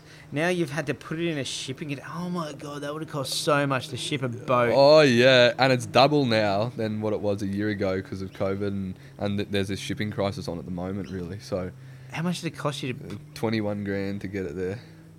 Fuck off? Yeah, yeah, that was a big hit. Hey, How did you? Oh my god, how did you? s- yeah. How the fuck did you pay for that? Yeah, that was a big hit. Um, I had a company that was nice enough to donate some money towards that, Yeah. um, but most of it came from my bank account. I know this is the hardest thing. It's like even with these it's a podcasts, like I, hit. I don't monetize this podcast. Um, I just do it Yeah. because I, like doing it. But at the same Yeah. time, it's like, yeah, right now I'm going for Aconcagua Yeah. and the logistics around that, just the fees for the park and and everything. And I want to I want to take the podcast and do that and do that for the. Well, I just want to tell stories of mountaineers and do that on the way. But at the same time, like. I've been trying to work out the logistics of how to get there. I've just set up a donate page on, on the Okay. website. Sweet, yeah. But it's like, man, it's just like you can't. People don't like you don't donate. Like I, I was thinking about like you got to set up a um, like you've got to. It's not a Patreon. You've got to I've got to go GoFundMe. fund me. Yeah. I was thinking about like maybe that, but even that's like it's scary. Hey, it's just like I was thinking like, but it's just all the hidden costs and everything just to do Yeah, it. it blows Like, out. Yeah, it, fuck, it blows out. Like all the gear, just uh, just even the um, getting all the gear. Like I was just talking to Blake about. it. I was like, we can't get mountaineer gear, the stuff we need in. Like you might be able to in Mendoza or in Chile or something, but I'm like, no, we're gonna have have to. all the gear tried and tested here. Yeah, Right, so we've got to actually get all that over there, our, our whole gear, all our food, like you're saying, a month worth of gear. So just to put that on a plane or to ship it over there is going to cost so much. yeah, yeah. and then you've got your park fee. It's like it's going to cost at least twenty grand to Your trip, yeah. to like if you actually figure out the whole trip, the whole Yeah. logistics behind it. Just I think just the park fee's three grand. Wow. Wow. you know what I mean? Just yeah. to be able to attempt the mountain, you know. Yeah, And then yeah, you got to have helicopter insurance on top of that and everything. And then we're we're saving money because we're going to do it unguided. Okay. Yeah. So we'll save about three or four grand US. I think if you just got to Mendoza, like got there all on your own back, and then went, oh, I'm going to do this mountain guided, it'd cost you about ten grand US. wow. So it's like we want to, yeah. So it's like we're halving that by doing it ourselves unguided. Yeah. Doing it, but it means we're going to climb the mountain about four times or five times, you know, because we're yeah. going to plant, okay. plant our stuff as we go up the mountain because it's a three week expedition that we've got to carry all the stuff. We're not going to have Sherpas or anything doing it or guides, Yeah. you know, doing that stuff for us. So that's the whole like. Yeah, but it's just like the whole thing is just like, man, there's a lot of logistics, but it is at the same time, it's my dream. I want to do it. Yeah, and all that planning's kind of fun too, Yeah. as well, because it's like it's all working t- towards that goal, and it's just like fun, and yeah, this is gonna happen, and Yeah, we just we just figured it out just that. Well, we're just Blake and I we've been finding different like climbing itineraries that people have left up or different oh yeah, yeah, different things. and so exciting. Then we just found um, they've got an incentive because all the uh, all the um, international expedition companies come in for the climbing season. yeah, That guy that uh, for 14 Peaks, Yeah. it's on Netflix. The guy um, Nim, he does uh, guided expeditions in Aconcagua in, in the climbing season. So it's like all these like outside uh, companies come in, and then we found that if you use a local company to get to base camp, because it's about 40 k's that you got to that you can't hike because you got to take a month worth of gear, Yeah. like food and everything. So you got so it's good to mule it in. Yeah. They say if you use a local mule company, they'll give you 20% off the park fee, which nearly pays Oh, for taking the mules. Yeah, So okay. straight up, we're like,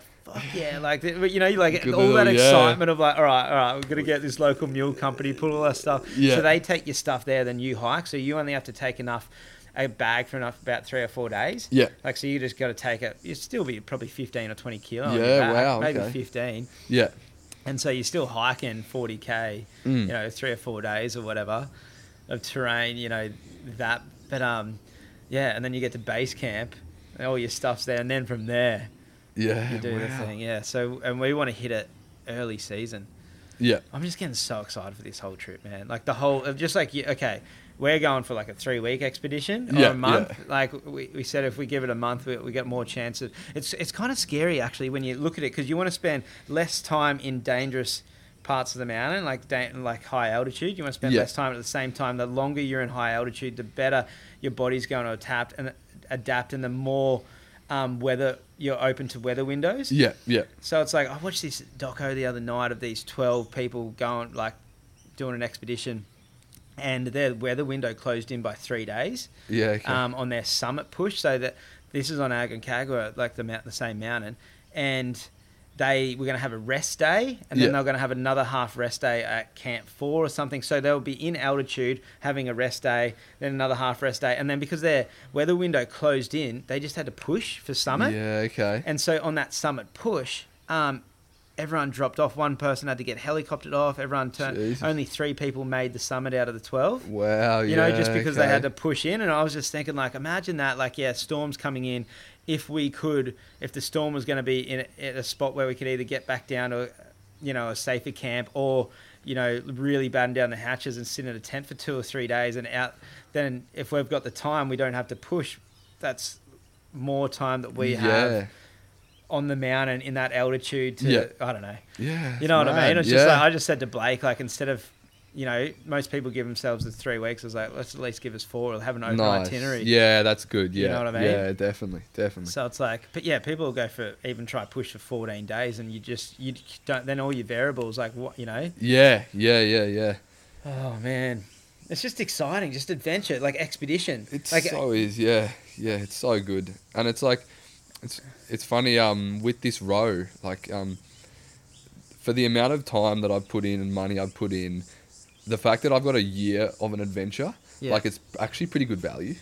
yeah, like but, it's, yeah, it's gonna be yeah, but you've got a GoFundMe set up so people can support you. And this Yeah. is the thing that like be so good to support you because you're supporting someone just literally going for it and going for their dreams and like. Man, we want to see people do this shit. yeah. it's inspiring. There's not enough of it, hey. It's, yeah, it's fucking. There is literally not enough of it. yeah, It's just like, and the thing is, everyone, everyone has a dream. Okay, so everyone I know has a dream. Yeah, yeah. You know, but uh, when I really think about, like, if you really think about the percentage of people that actually, Actually- Are, are stepping towards that dream, and one of the biggest things, and I said this to my little cousin the other day, and Heidar Logi said it to me. There's a video on my Instagram of the um, of the the interview I did with Heidar, and he says, you know, he he you know wasn't enjoying where he was in life. He was about 19 or 20. He was addicted to cigarettes. Yeah. Um, you know, he was smoking. He was drinking. He was doing.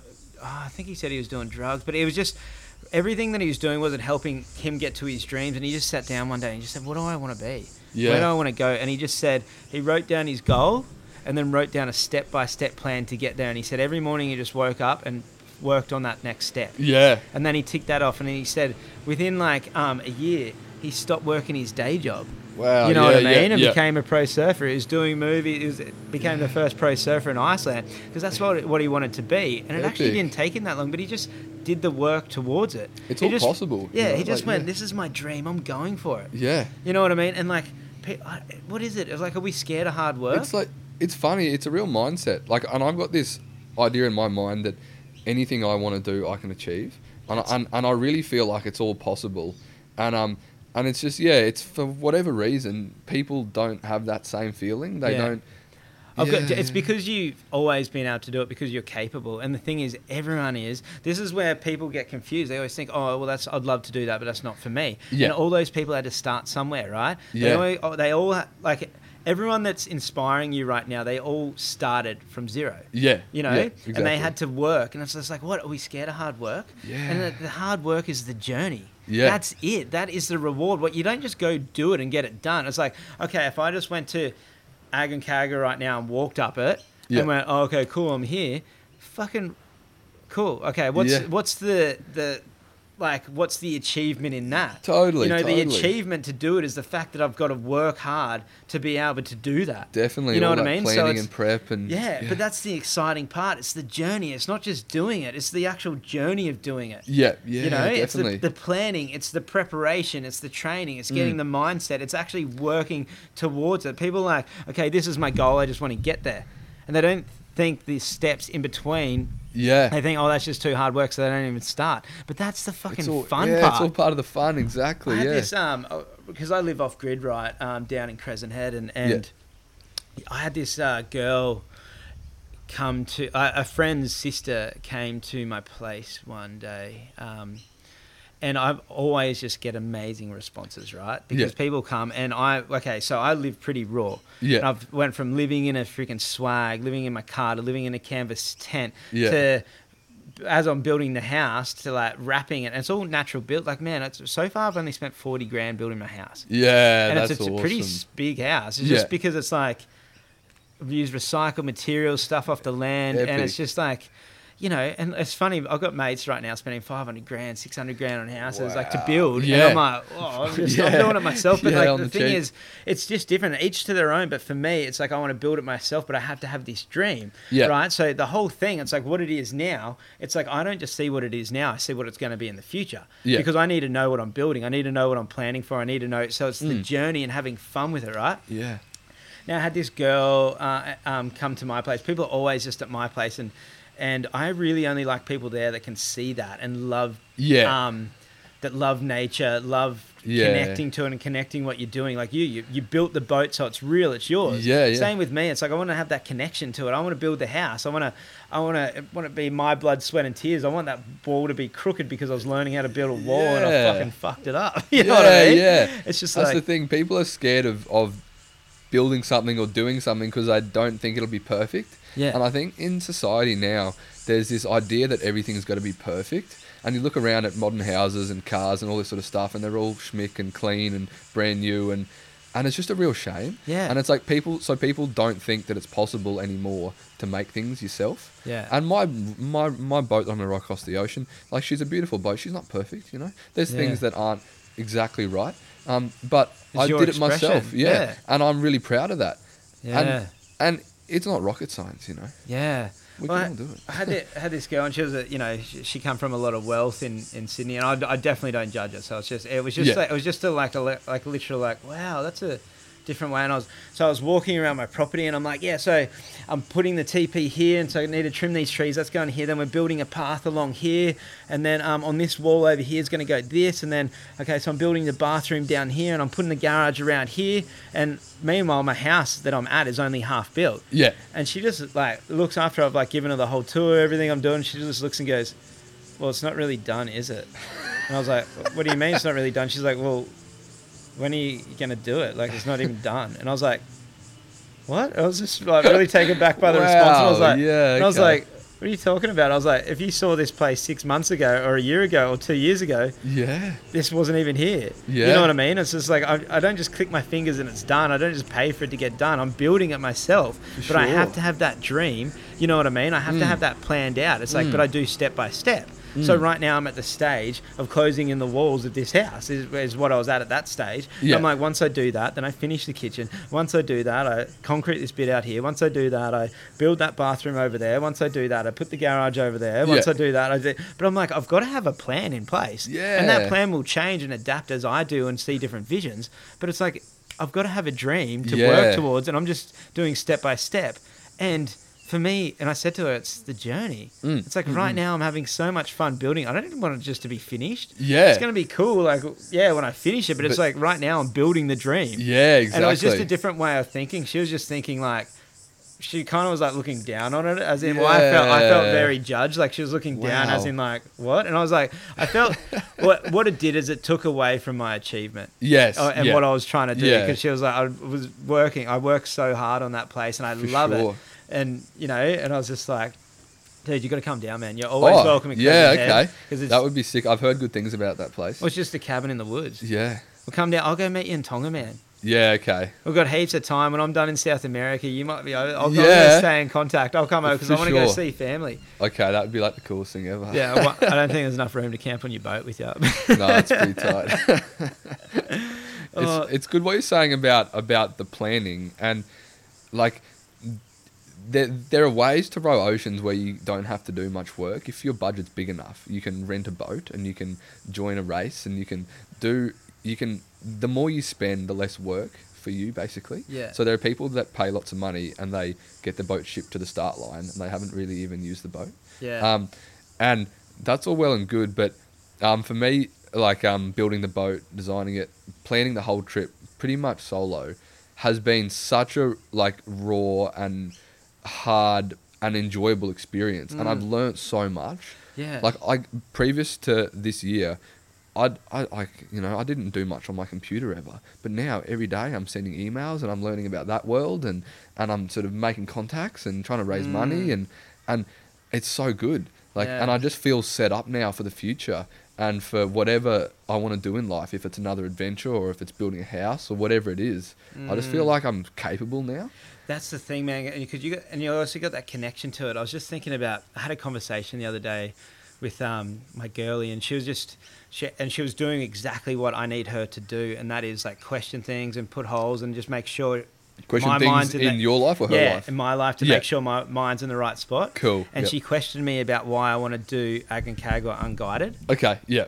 and and it was exactly that. It's like I don't want to like, like I want to climb it. Yeah. I don't yeah, want to yeah. just pay a shitload of money for someone else to do it for me. Yeah. And I only, like all I got to do is the walking or the hiking or climbing part. It's Mm. just like I don't want to like get to camp two with a really light backpack on and my tent's already there and food's already set up Uh, for me and I have a drink right, of water and I have a tent and I get and I get into bed because someone's already climbed ahead of me and set up my shit for me. Yeah. It's Yeah. like, I don't yeah. want that. It's just like I want to do it myself. It's and she's taking like, away from the real adventure. yeah, and I don't put it put it down anyone that does that because each to their own and where you're at and where you want to do. But I said for me, the connection that I, if I want to climb a mountain, I want to feel like I've done it. Yeah, yeah. like you know what I mean? I don't want to like have like stops where someone's gone ahead of me and set up a fucking tent and got food for me, Yeah. and I've just had to have a light backpack on and do it. Mm. You know, it's just like I want to. I want to, you know, I've got to climb ahead, put my gear up there, you know, come back, you know, like Yeah. I've got to climb the mountain. If I want to do it, I want to do it myself. And and it was it was really nice her, her questioning that. Oh, where are you coming from? Mm. Because she didn't know, and you know, to say like it's actually not. It's not.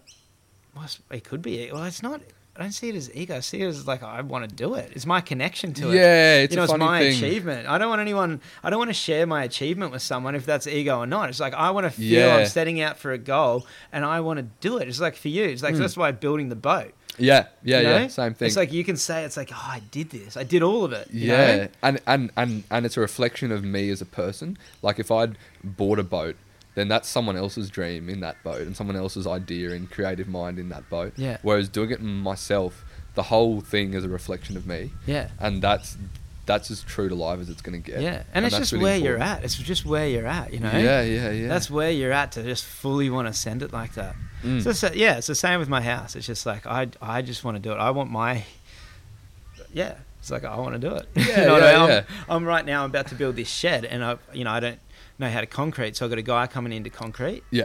Um, and then I'm helping him concrete, so I'm doing it with him. I'll get, be his lackey. Yeah, And then yeah. my mate's coming in, who's just my neighbour as well, and he's one of my best mates. And we've said, and he's a builder as well. And Yeah. so I'm like, I want to build a shed with you. And so I'm trading him days to do trees for him. So I trade so I don't have to. It's so cool. So I don't have to pay him. Yeah, yeah. And I'll have to probably might end up having to pay him some days. Depends on how long it takes us, you know. But I'm like, I'm Yeah. going to do trees for him. He's going to work for me, and then Noel, the other guy, the concreter, he's going to help us as well erect. And so we're three mates that I just get to build together with. Yeah. So it's like I get to do it and get to build my what I want and how I want it, but at the same time, I get to learn off more experienced people. Yeah, but it's still my blood, sweat, and tears going into it, and I get this connection with with, with them. You know, like it's Yeah. just like I'm so excited for it. yeah. It's going to be hard work, but I'm just so excited to build this thing. So good. Yeah, yeah. It's fuck yeah. It's funny. I went and got quotes. That was another thing. I went and got, got a whole heap of quotes for, from shed companies, and I Oh yeah. And because steel's just gone up, and I thought it was going to be cheap, and I was like, oh, this might be easy, a bit nicer just to erect it or whatever. And I started getting thinking, oh, this would just be easier. And then I went and got all these quotes and realized that I can build the shed that I want to build for about ten to fifteen grand cheaper. Really? Yeah, like Holy- a proper, a lot, a lot cheaper. So I was Okay. like, and then not only that, it's me would have. There's pros and cons to it. It's like I'm going to use hardwood to frame it and steel on the roof, but Yeah. then hardwood, it's like I am in the bush with termites. Yeah. So it's like termite. Um, I've got to do like you know termite edging under underneath Yeah, it or whatever okay. protection. But then I'm like, all right, well then I won't close in the walls inside. I build all my shelves and everything off the inside off the existing walls, so I can always see the hardwood timber. Yeah, yeah. You know what I mean? So I can yeah. always like check on it. Check But I was just like, there's a mill down the road. Plus, I just had to fall a whole heap of trees for the um, shed to go for where the shed's going to go. So, So- I've got all this big long straight timber. So right now I'm just getting a quote for a Lucas mill to to come, come in. up and yeah, and I'm just gonna, so I've just got to work out if that's going to be viable because that'd be so cool to be able to build so epic. the shed out of that timber. Yeah. But then at the same time, even if I can't build the shed out of that timber, I've got all these huge poles for when I do my outdoor area. Yeah. I'll use that timber then, where I'll, I'll just cut So it with good. the chainsaw and just split them and use it like Yeah, do yeah. a natural. Yeah. I'll just have these big natural poles holding up my outdoor area. Nice, nice, Mm. nice. Yeah. Yeah. So, dude, when are you actually setting off on this trip? Um, so I'll be setting off probably late March. So theoretically, the boat will get to Lima on the 17th of March.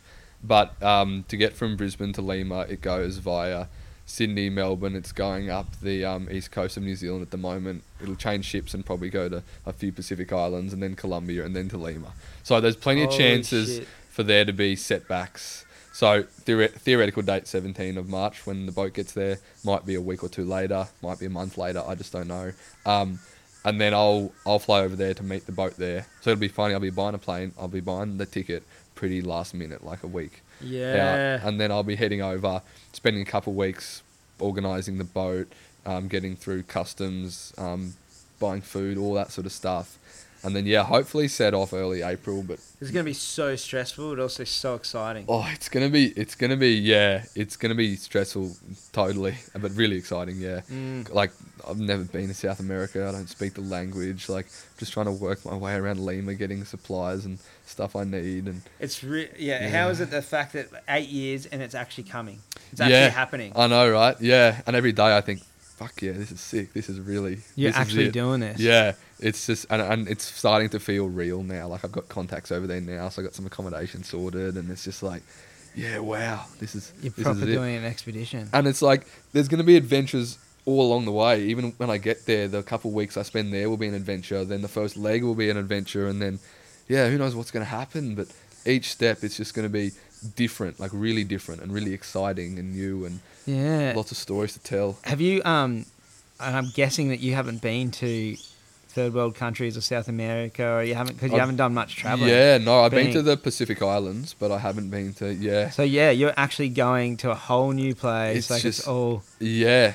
Fuck yeah, I Yeah. love this shit. And it's just gonna be in the deep end straight away, like me over there on my own, trying to like work out all this stuff with the importing a boat. You know, like So how do we track this? Like you said, you're going to document the actual trip. You're to doc. You're to document the first part too, when you get to Peru. yeah, yeah. So um, I've got a blog at the moment on the website, and so I update that at the moment every couple of weeks. So that's Tom Robinson. RobinsonBoats.com. TomRobinsonBoats.com. Yeah, if you Tom- Google Tom Robinson rowing or Tom Robinson Brisbane, um, it's like the first thing that pops up.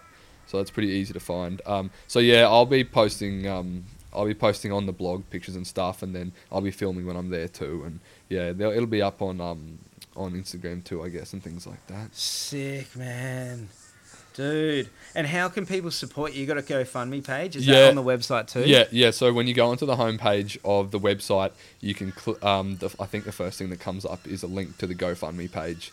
Um, I'm trying to raise forty grand, which is like that forty grand is like a small part of the whole budget. Um, but that's that's sort of what I'm gonna need to to basically make the trip happen. Because there's a hell of a lot more cost to go to get there. There's so, so- much. Twenty-one grand just to get the boat there, man. Yeah, I Now, know, let's support this dude. Oh, yeah, everyone, everyone listening, just man, like, come on, go on, go fund me. It's so easy, man. You got five bucks, buy this guy a beer. That's how I think about it. It's like sometimes, like when I see that stuff, it's just like Yeah. if you're at the pub, you'd easily buy him a beer. yeah, exactly. You know what I mean? That's a so beer good. right now on taps, like man, last night I bought my mate a beer. It was like eight bucks. Yeah, You know yeah, what I mean? yeah, yeah, totally. Give this guy a beer. You know, it's just like so. If everyone did that, man, Hmm. because they th- think about it, it's like I have people message me sometimes, and they're like, "Oh, dude, if you're ever in town, I'd love to buy you beer." Oh, and cool, I'm like, yeah. sick. That's really cool. Yeah. But at the same time, it's like if everyone that wanted to buy me a beer for yeah, for um, putting out adventure stories, yeah. that like eight bucks for that schooner or whatever it is, put that. Oh, that's what I should get a go for. Yeah, put that Put- in. Put everyone could do that, I'll, go- yeah. I'll get halfway to Aconcagua with all the beers. That, Yeah. And the thing is, I can't even. I like I've been drinking a bit of beer lately, but I've got to like cut down with. Like I won't be able to drink beer for at least six months because it's, that's the first thing that blows me. It's really like if I if I just have three or four beers, it drops like five ten k off what I can run the next day. Really? Like it just really hits my my um cardio. I don't know, Yeah, it's just okay. it just fucks me. So I've got to really Cut um, down on the yeah. yeah cut down on it. so it's good, um yeah. yeah, man, I'm motivated right now. Mm. Yeah, it's so good. Hey, it feels good, doesn't it? Well, it Like, feels good just doing shit, going for something. You know, Yeah. sitting here like you know, like you telling me this story of what you're about to do is motivating me for what I want to do. and it just makes you feel like anything's possible, which it kind of is. Yeah. If you're, okay, listeners, right now, seriously, think about it. Really think about what are your freaking dreams? What is it something that you want to accomplish? Like, what is it that you've always wanted to do or wish you could do? Even if it's like salsa dancing or whatever. Get a little vision board, get a little bit of carb, a piece of paper, whatever, and write it down. Write down, even if it's multiple dreams, write them all down and then look at it and go, and then and then think about like what you want to do what you need to do to get there those steps. Like literally think about that and then just go step by step. It's pretty funny my mate called me yesterday one of my best mates that i've grown up with and he called me and he was like a little bit depressed. Yeah. and he said to me dude he goes this is not what it's cracked up to be. And i go what? And he goes he goes society has like told me like i need to and i get it because it's it's in our biology to have um to have security to have shelter right Yeah, yeah, yeah. and with how everything is right now, he said all he wanted to do was like own a home. His, his last like eight, ten years, he's just been thinking, I've got to buy a house, right? wow. Okay. And so the only place he, he's looking, he was looking forever and to try and afford, afford a place and like what his dream property would be. And he ended up buying it down in Tasmania, Epic. Yeah. right? And he's now he's been down there. He's had it for about a year and he's been working on the place and doing everything. And he's like enjoyed it, but he said like he's had to give up his whole lifestyle, his friends, his family to, you know, it's like he doesn't have his life, the dream lifestyle he wants. And he said it's actually not what he cracked up to be. And he realized it was just an idea that was sold on him that he had to have this. And he said, like, now he just wishes he's like, he just said to me, he's like, you know, I just want to buy, try find some land now or something that's closer to where I can live the life I want to live. Yeah, yeah. And then he's like, I'm happy just to freaking live in a tent. Yeah. Because he goes, it's, you know, and I was just really thinking about that yesterday when he said that and how much that resonated. It's like, yeah, okay, yeah, we we need shelter and we need that security, but at the same time, like, where's the balance in that of like what we give up in our lifestyle? Yeah, totally. You know, and and for him right now, he's at the point where he's like, I'm happy to give up all luxuries and just live in a tent Yeah, so I can be closer to the life that I want to live. yeah, And I was like, wow, that actually kind of makes sense, you know. Yeah. And it's like this dream that he thought he was that was sold on him. Mm, mm, you know, mm, you know, it was mm. someone else's idea. He was saying like this is just for him. Yeah. He was like saying like kind of saying like that's society's like we need to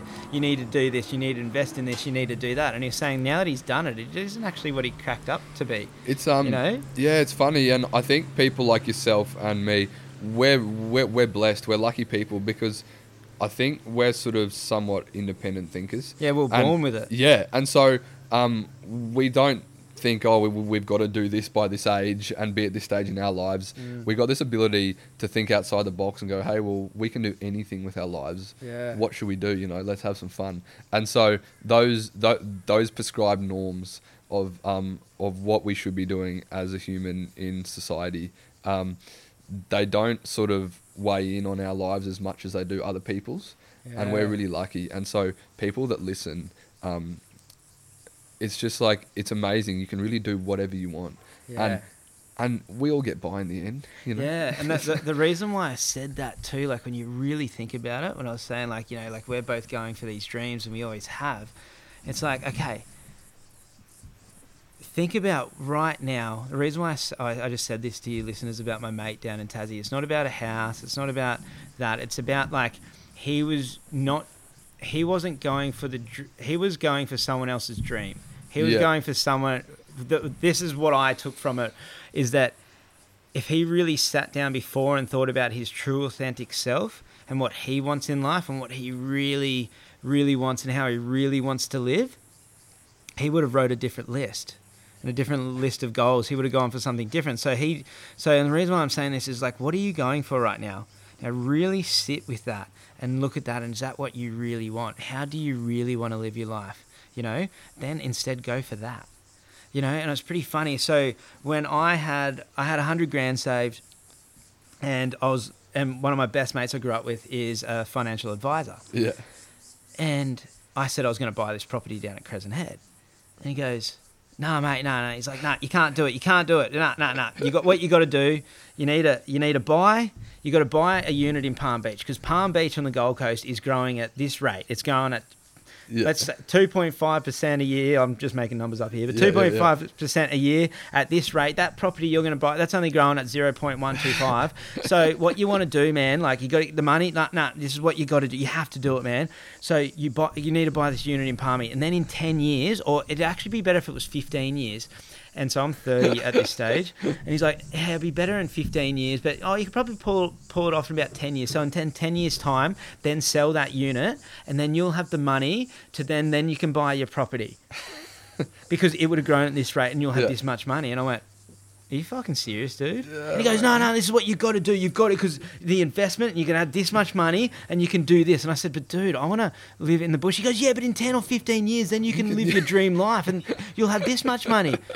And I go, "What are you talking about, dude? I don't give a fuck. Like, I don't care." Yeah. I was like, "I I want to do this now." I was like, "You're telling me to wait 10 or 15 years to live how I want to live? Yeah. Live like in my prime, like what I want to do." I Yeah. said, "Right now I'm 30 years old. Right now I have the energy. I have the strength to build this house, to to live in the bush, to do I want to do that now. I don't know what I want to do in 15 years. Might be something else, but I was like, this is the life I want to live. Right now I want to live in the bush. I want to build my own place. I want to go surfing. You're telling me and you're freaking me out as well Yeah. because you're like you can't do it it's done and like and it wasn't just him that's when i looked around that's what everyone was doing around me they're like no you can't do this Scary, and it was funny eh? the same people that told me that it was the dumbest idea ever to do it now that i'm doing it are the same people that are going oh you're so lucky and literally that same mate Yeah. of mine is telling me all the time that i'm so lucky You're lucky. You make your own I'm luck, this, and I'm like, are you kidding me? All I did was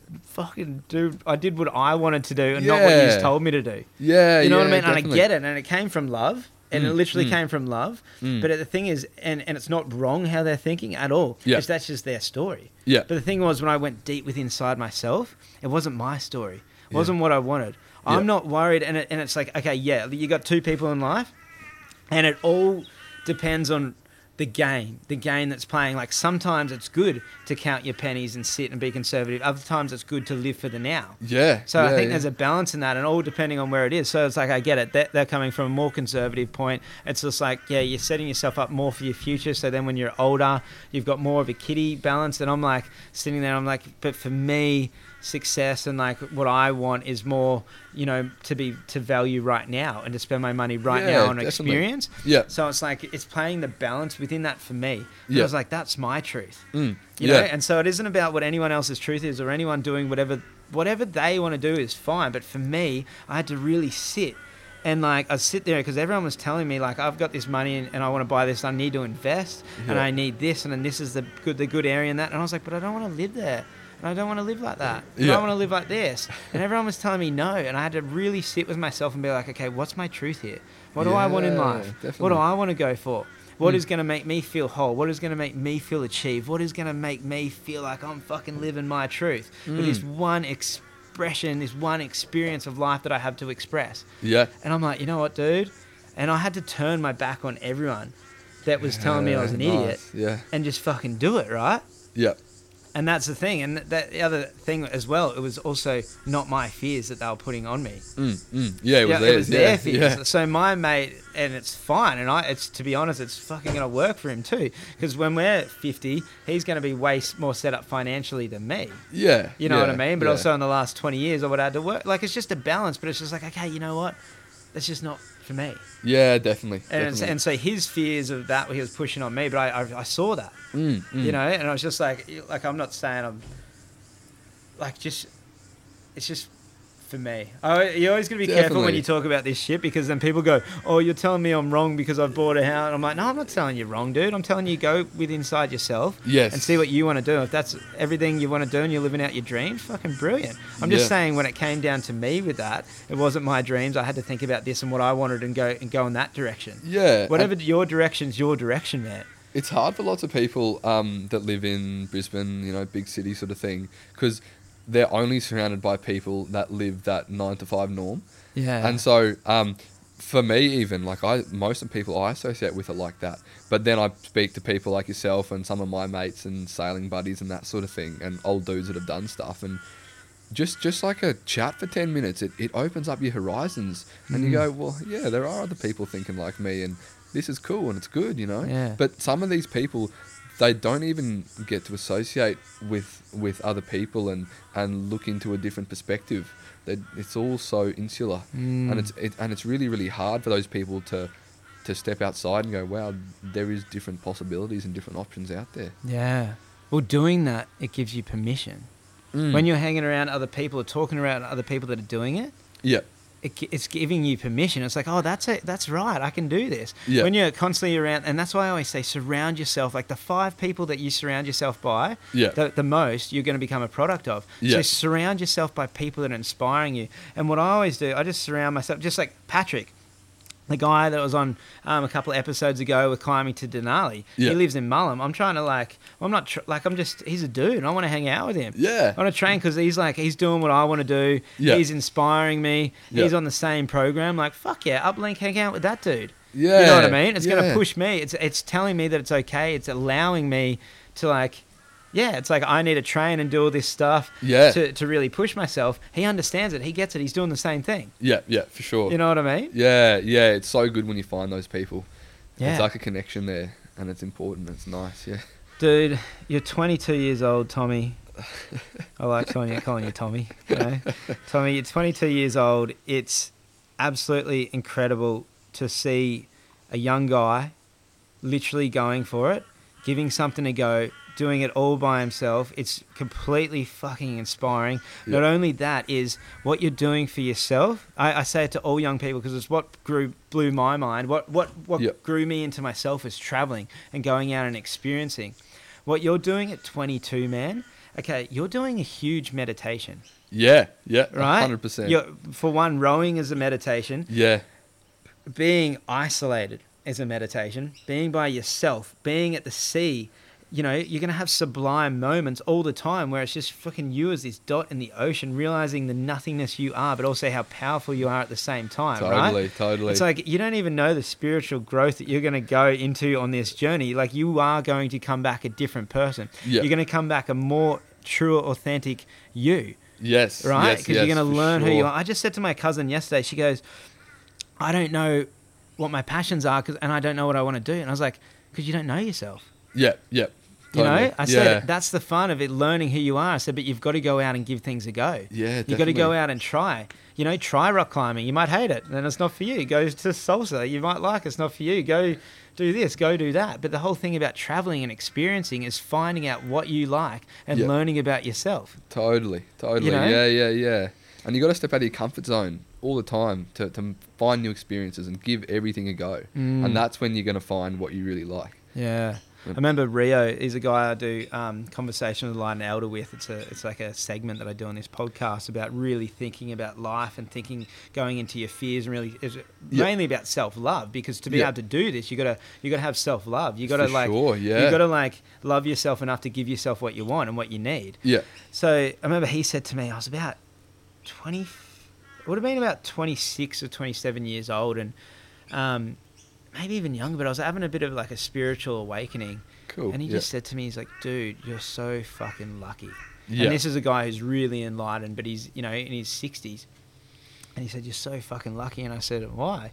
And he goes, because you're figuring this shit out now. yeah. And Yeah. goes, some people go their whole life and don't even self-reflect, don't even give themselves, sit there and blame everyone else. They don't take responsibility for their life. Yeah. He's like, you're doing it right now. You're in your mid 20s, man. If you Mm. do this right now and take responsibility for your life, you're setting your whole life up to live for you. You're setting your whole life up to have a fucking good time. Yeah. Because you know yourself and you know yourself what you want. Yeah. You know what what um what you have fun with. Is like you're taking control.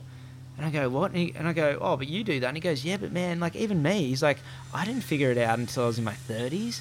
You know what I mean? Like he traveled and everything, and he was telling me about his awakenings in Pune. He went to India and South America and did Yeah. different spiritual stuff. And he said before that he was an asshole, just like everyone else. Well, not like, he- you know. And I thought about it too. And I was like, holy fuck! In my early 20s, I was just an asshole too. I was just living in my ego, thinking I was so fucking cool. Yeah. And then when I just started taking responsibility for my life and actually going, hey, what do I want? What do I want to go for? Mm. No one else is going to do it for me. I've got to do it for myself. That checklist to get me to my goal, I have to do. Yeah. Yeah. Yeah. Yeah. It's all on you. You Yeah. gotta make it happen. And Yeah. actually sitting there going, hey, what do I want? Mm. You know, rather than looking at the time at other people to make me happy, my friends around me, and my girlfriend or whatever, you have to do it for me. Actually, really taking responsibility, and that's where I really started stepping up. Yeah. That's where I really started setting goals for myself. And then when I left my ex girlfriend when I was uh, 30, um, when I broke up with Lexi, I was with this girl for like seven years. When Wow, I broke yeah. up, I just went, you know what? Now it's my time. I'm Yeah. to Cool. think about me. Yeah. I'm stepping in. What are my dreams? That's when I went. What are my dreams? What do I want to do? I was like, yeah, I've always wanted dreamt of surfing in the Arctic. I'm going. Yeah. I've always dreamt of doing this. I've always dreamt of doing that.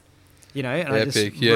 that plan and just did it. Yeah. Yeah. Yeah. Yeah. Yeah. And what's brilliant about that is now I know how to do it, Mm. and now I can do that in relationship. Got that formula. Yeah. Yeah, you got the formula. You figured it out. That's it. I'm sitting there, and, and it's really cool when friends and family and podcast listeners and people reach out and ask for advice. I'm like, I'm no one to give fucking advice, but I know what worked for me. Yeah. What worked for me was just stepping up. Yeah. You Yeah. know? And that was what was really nice to say to my cousin yesterday. Go, you know what? We'll go find out.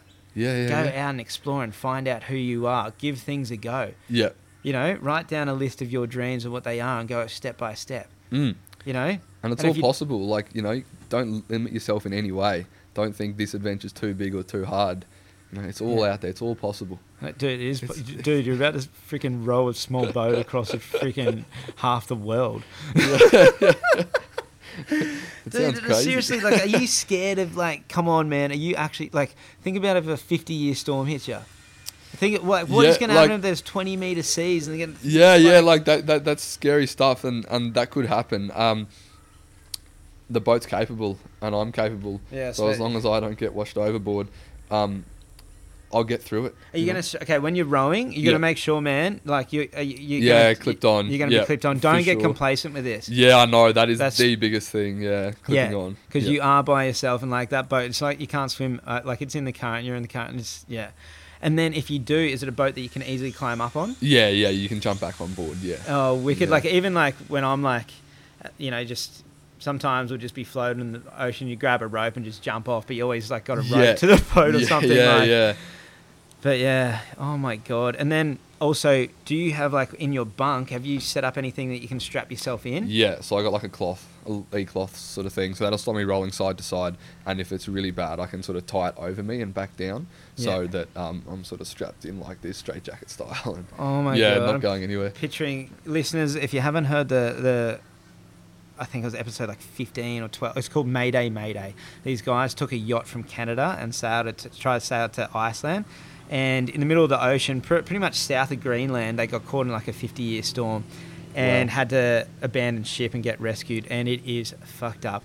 But, you know, that he, he ex- explains about just being in this storm, just like tying himself into the boat and just getting thrown around these like 40, 50 foot waves and Yeah. just sitting there and just like closing his eyes and just holding on. And that was in like a 36 foot yacht, man. Like you're in like like a way smaller boat. Like you Yeah. just there's gonna be times, man, where you're you know, and cross fingers touch wood, but it's just like, yeah, it's like what you that's what you're stepping into. It's like if I'm stepping into a mountain, I know a storm's gonna hit me up there. Yeah, You know yeah, I mean? You- totally. You, know when you cross the ocean, every time I've like set off on a passage, you know you're in for it. Mm. It could you don't know like you, you just know you expect like a storm's gonna hit me At at, one stage. point it's gonna- at some yeah. point we're gonna have a beautiful sail, and at some point we're gonna have no wind probably. Yeah. Who knows?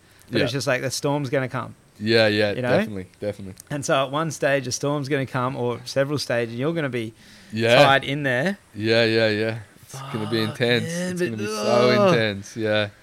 Dude, all right, let's follow you. So Tom dot Robinson, no Tom, Robinson, TomRobinsonBoats.com. dot com, Instagram Yep, Tom underscore dot underscore Robinson. dot underscore Robinson, Yep. and then uh, and then on the website on your website we can watch a live feed, or not a live, but we can watch videos of the vlog when it's going. Yeah, yeah. So um, on the website, there's a link to the YouTube channel. If you look up Tom Robinson rowing on YouTube, you'll find it. Um, there's a few videos up there now, and um, more to come. Yeah, Yeah. and I and I and expect too that once you do start following you, that we will be. that When I said the live, that'll be the tracking. Yes. We'll be able to track you, but I'm guessing you won't be because you won't be able to send footage off. So there might be a good way to like watch you before you leave, and then you leave, and then it's like, man, we'll be tracking you, not There'll hearing be- much until like. yeah, there'll be three or four months of nothing, and then it'll be me on the island sending footage back and like blogging and yeah. I'm yeah, so excited yeah. to track this stuff. When Geoff Wilson crossed Antarctica, he had it set up that you could track him, was putting vlogs up, and it was just like it actually got to the point with him where I couldn't. Re- I was getting too scared. Yeah, wow. I got to. I had to like kind of shut off from it because I was too scared yeah, when he was crossing Antarctica. Like, like I don't know, I was just too nervous. I couldn't be. And then when he made it, man, when we got the message from Wild Earth that Geoff had made it across. Um, Antarctica. It was just like I just still remember I was driving along. I started screaming like, Yeah. "Yeah, fuck yeah, Geoff!" Yeah, so good, Dude, I can't good. wait to track you, man. Okay, so let's go through it again. TomRobinson.com on the website. When you do leave, it's going to be end of March Yep. or April. We're going to be following you. Yep, There's going to be tracking, GPS tracker, where we can track your movements across the Pacific freaking ocean on a small little boat that you built yourself, that you're rowing, That's you it. psychopath. And you're rowing. And then, um, dude, all I can do is say good luck. Um, cheers. there's the GoFundMe page on your website. Let's help support this dude, dude, man. Like, come on, come on, guys. Thank Let's. you. Yeah, He's help going for it. He's only 22, man. He's put like think about that. You've done a huge feat as it is to build a yacht to save this money. Yeah. To you know what I mean? Like, Yeah, yeah, and it's been yeah. Sa- I've been saving for this yeah since I was my first job when I was fourteen, working on boats. Yeah, so think about this guy ain't at the pubs on the weekend, fucking blowing his money, drinking. He's actually like, you know, he's going for something. So let's help him. Like, you know, that's all the sacrifice. I've said That's that to it, people. yeah. Like, I dated this girl once, and she just, she was like, so oh, like blah blah, and I was like, well, maybe like if you really want to get there, stop fucking just going on three day benders every Yeah, weekend and spending all your money. people just want good It's like- feeling right now, right here, right yeah, now. I'm like, know? you got to sacrifice shit. I'm like, okay, think about, okay, you're spending, you're buying a bag of cocaine. This girl was pretty bad. I was like, you're buying a bag of cocaine, you're buying like all these drugs the way. So you're spending 500 bucks on drugs just on a weekend, then all the money on alcohol. You're spending 800 bucks just to bet. Imagine if you didn't party every weekend. Yeah, Maybe if you and just that's cut not it real down. good memories either. That's like Nah. fun for a bit, but that's not real wholesome memory making. I know. I'm like, just cut it out. Just you got to sacrifice any, and that's the thing. Like we're sitting there. Everyone that's done anything, they've started somewhere and they've had to sacrifice. That list that you want to get to your goal takes sacrifice, and Yeah. that's why it's so freaking beautiful the journey because you've Mm. actually got to go for it. And it's all worth it, no matter what happens Yeah. on on this expedition of mine. It's all worth it. All that sacrifice. It's, It's all. all yeah. worth it. I'm going to be setting an alarm for like 1 a.m. in the morning to get up and fucking do some stupid run while it's cold. Yeah. you know what I mean? Like, fuck. You know, it's not going to be fun, but it is. It's going to be the thing that you do it and then it's rewarding. it's that rewarding. That's the biggest thing about rowing, ocean rowing, Mhm. is it's rewarding. Um, I really get that feeling after a hard day of work or whatever it is. You come home and you feel good, and I'm gonna be getting that every day for a Yeah. year, like to the extreme. And it's just yeah, that level of satisfaction is Yeah. yeah, pretty pretty epic. Yeah, I'm going to leave the listeners with this um, one game that I made up years ago, which I'm about to step back into, and I think it's a brilliant game for people to play. And I, I, I named it. I just I make game. If I make things a game, it's fun for me. That's just how my mind works. So, this game I called it the sense of achievement. And so the game is that when you wake up in the morning, Yeah. you have like your achievements of what you want for the day, right? Yeah. So when when it's to get towards this goal, but you got to make them practical. Yeah. You know what I mean? You, it, the whole thing is you burn yourself out if you set too Yeah. too many goals. So you're doing it step by step of what you're capable of, but pushing yourself. So it's like, okay, so let's say I wake up in the morning, I'm like, all right, today I want to get up, I want to go for a surf, I want to get a surf in, and then I want to do a 10k run, Yeah. and that's what I want to do. All right, so I've set that goal, and then I'll go for a surf. And maybe the surf's pumping or whatever, and I end up surfing for a few hours, and I come back and I'm bugging, I'm wrecked, sunstroked, like you know, dehydrated, you know, have a feed, and then I'm like, oh my god, I can't be bothered running. Yeah. And I'm like, oh, but I've got to. I set that goal. I've got to stay so, in the yeah. sense of achievement. Yeah. You know what I mean? The whole thing is to stay that you feeling achieved. Yeah. So then you're like, all right, I've got to go for that run. So then you go for a run and you nail it and you keep. So the whole game is to keep yourself feel in the sense of achievement. Yeah. Yep. Yep. Yep. For sure. You know, and Yeah. about like everything you can get done. I'm doing it right, man. I'm multitasking right now. It's so sick. I'm building, like I'm training. I'm doing the potty. I'm building a shed. How good. Yeah. You that know what hustle. I mean? And Yeah. It's just like I'm working for it. I'm not haven't been sleeping too much, like because everything now I've been climbing trees. Like everything now, it's like push myself, push Yeah. myself. You know, busy, and it's like, but it's been good because I'm achieving. It feels so good, hey. Yeah. Yeah, yeah, yeah. That's like at the moment for me, I'm working full time, and um, and I'm planning this, and like so it's work all day, all night on the computer, organizing, emailing, and then on the weekends, doing this sort of stuff, and just like yeah, hustling, making it happen. Yeah. And it just feels so bloody good. Yeah, it takes hard Yeah. hard work, and Hard then work, you yeah. get to step in. To, that's what I say. Like it's like my life is like really hard work Right, go go go go go for like say three months of the year, and then it's just completely let go. I just Yeah. completely let go to the now and go travel. Yeah, yeah. You yeah, know? epic. Yeah. It's just that work hard. You're about to do it. You're about to spend nine months. Nine months will turn into. To, well, the thing is, the world's your oyster once you leave. Who knows? yeah, yeah. I'm in no rush. Hey, like you know, we'll see what happens along the journey. Sick, dude. All right, man. Let's get out of here. Fuck, Too dude. easy. Good luck. Seriously, you. good luck. Thank I'm you. gonna be. I'm gonna be following you. I Awesome. think. I think you're a maniac, but in a good way. Yeah. and we all, no, no, but we're like. You know what I mean? It's just Great like. minds think alike. Yeah. Yeah, it's just like you got to think. Yeah. Be- Yeah, just you're a maniac. Go for it. I love it. I love it, dude. All right. Awesome. All right. Thanks, Tommy. You.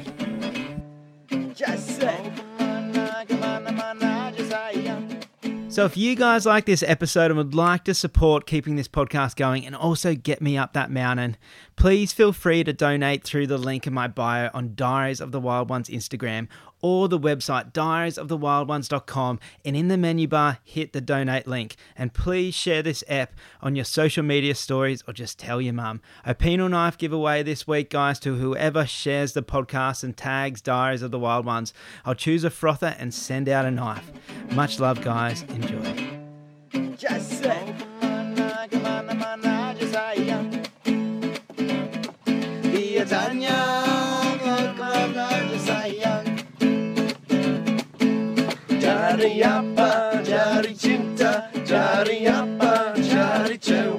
Martin.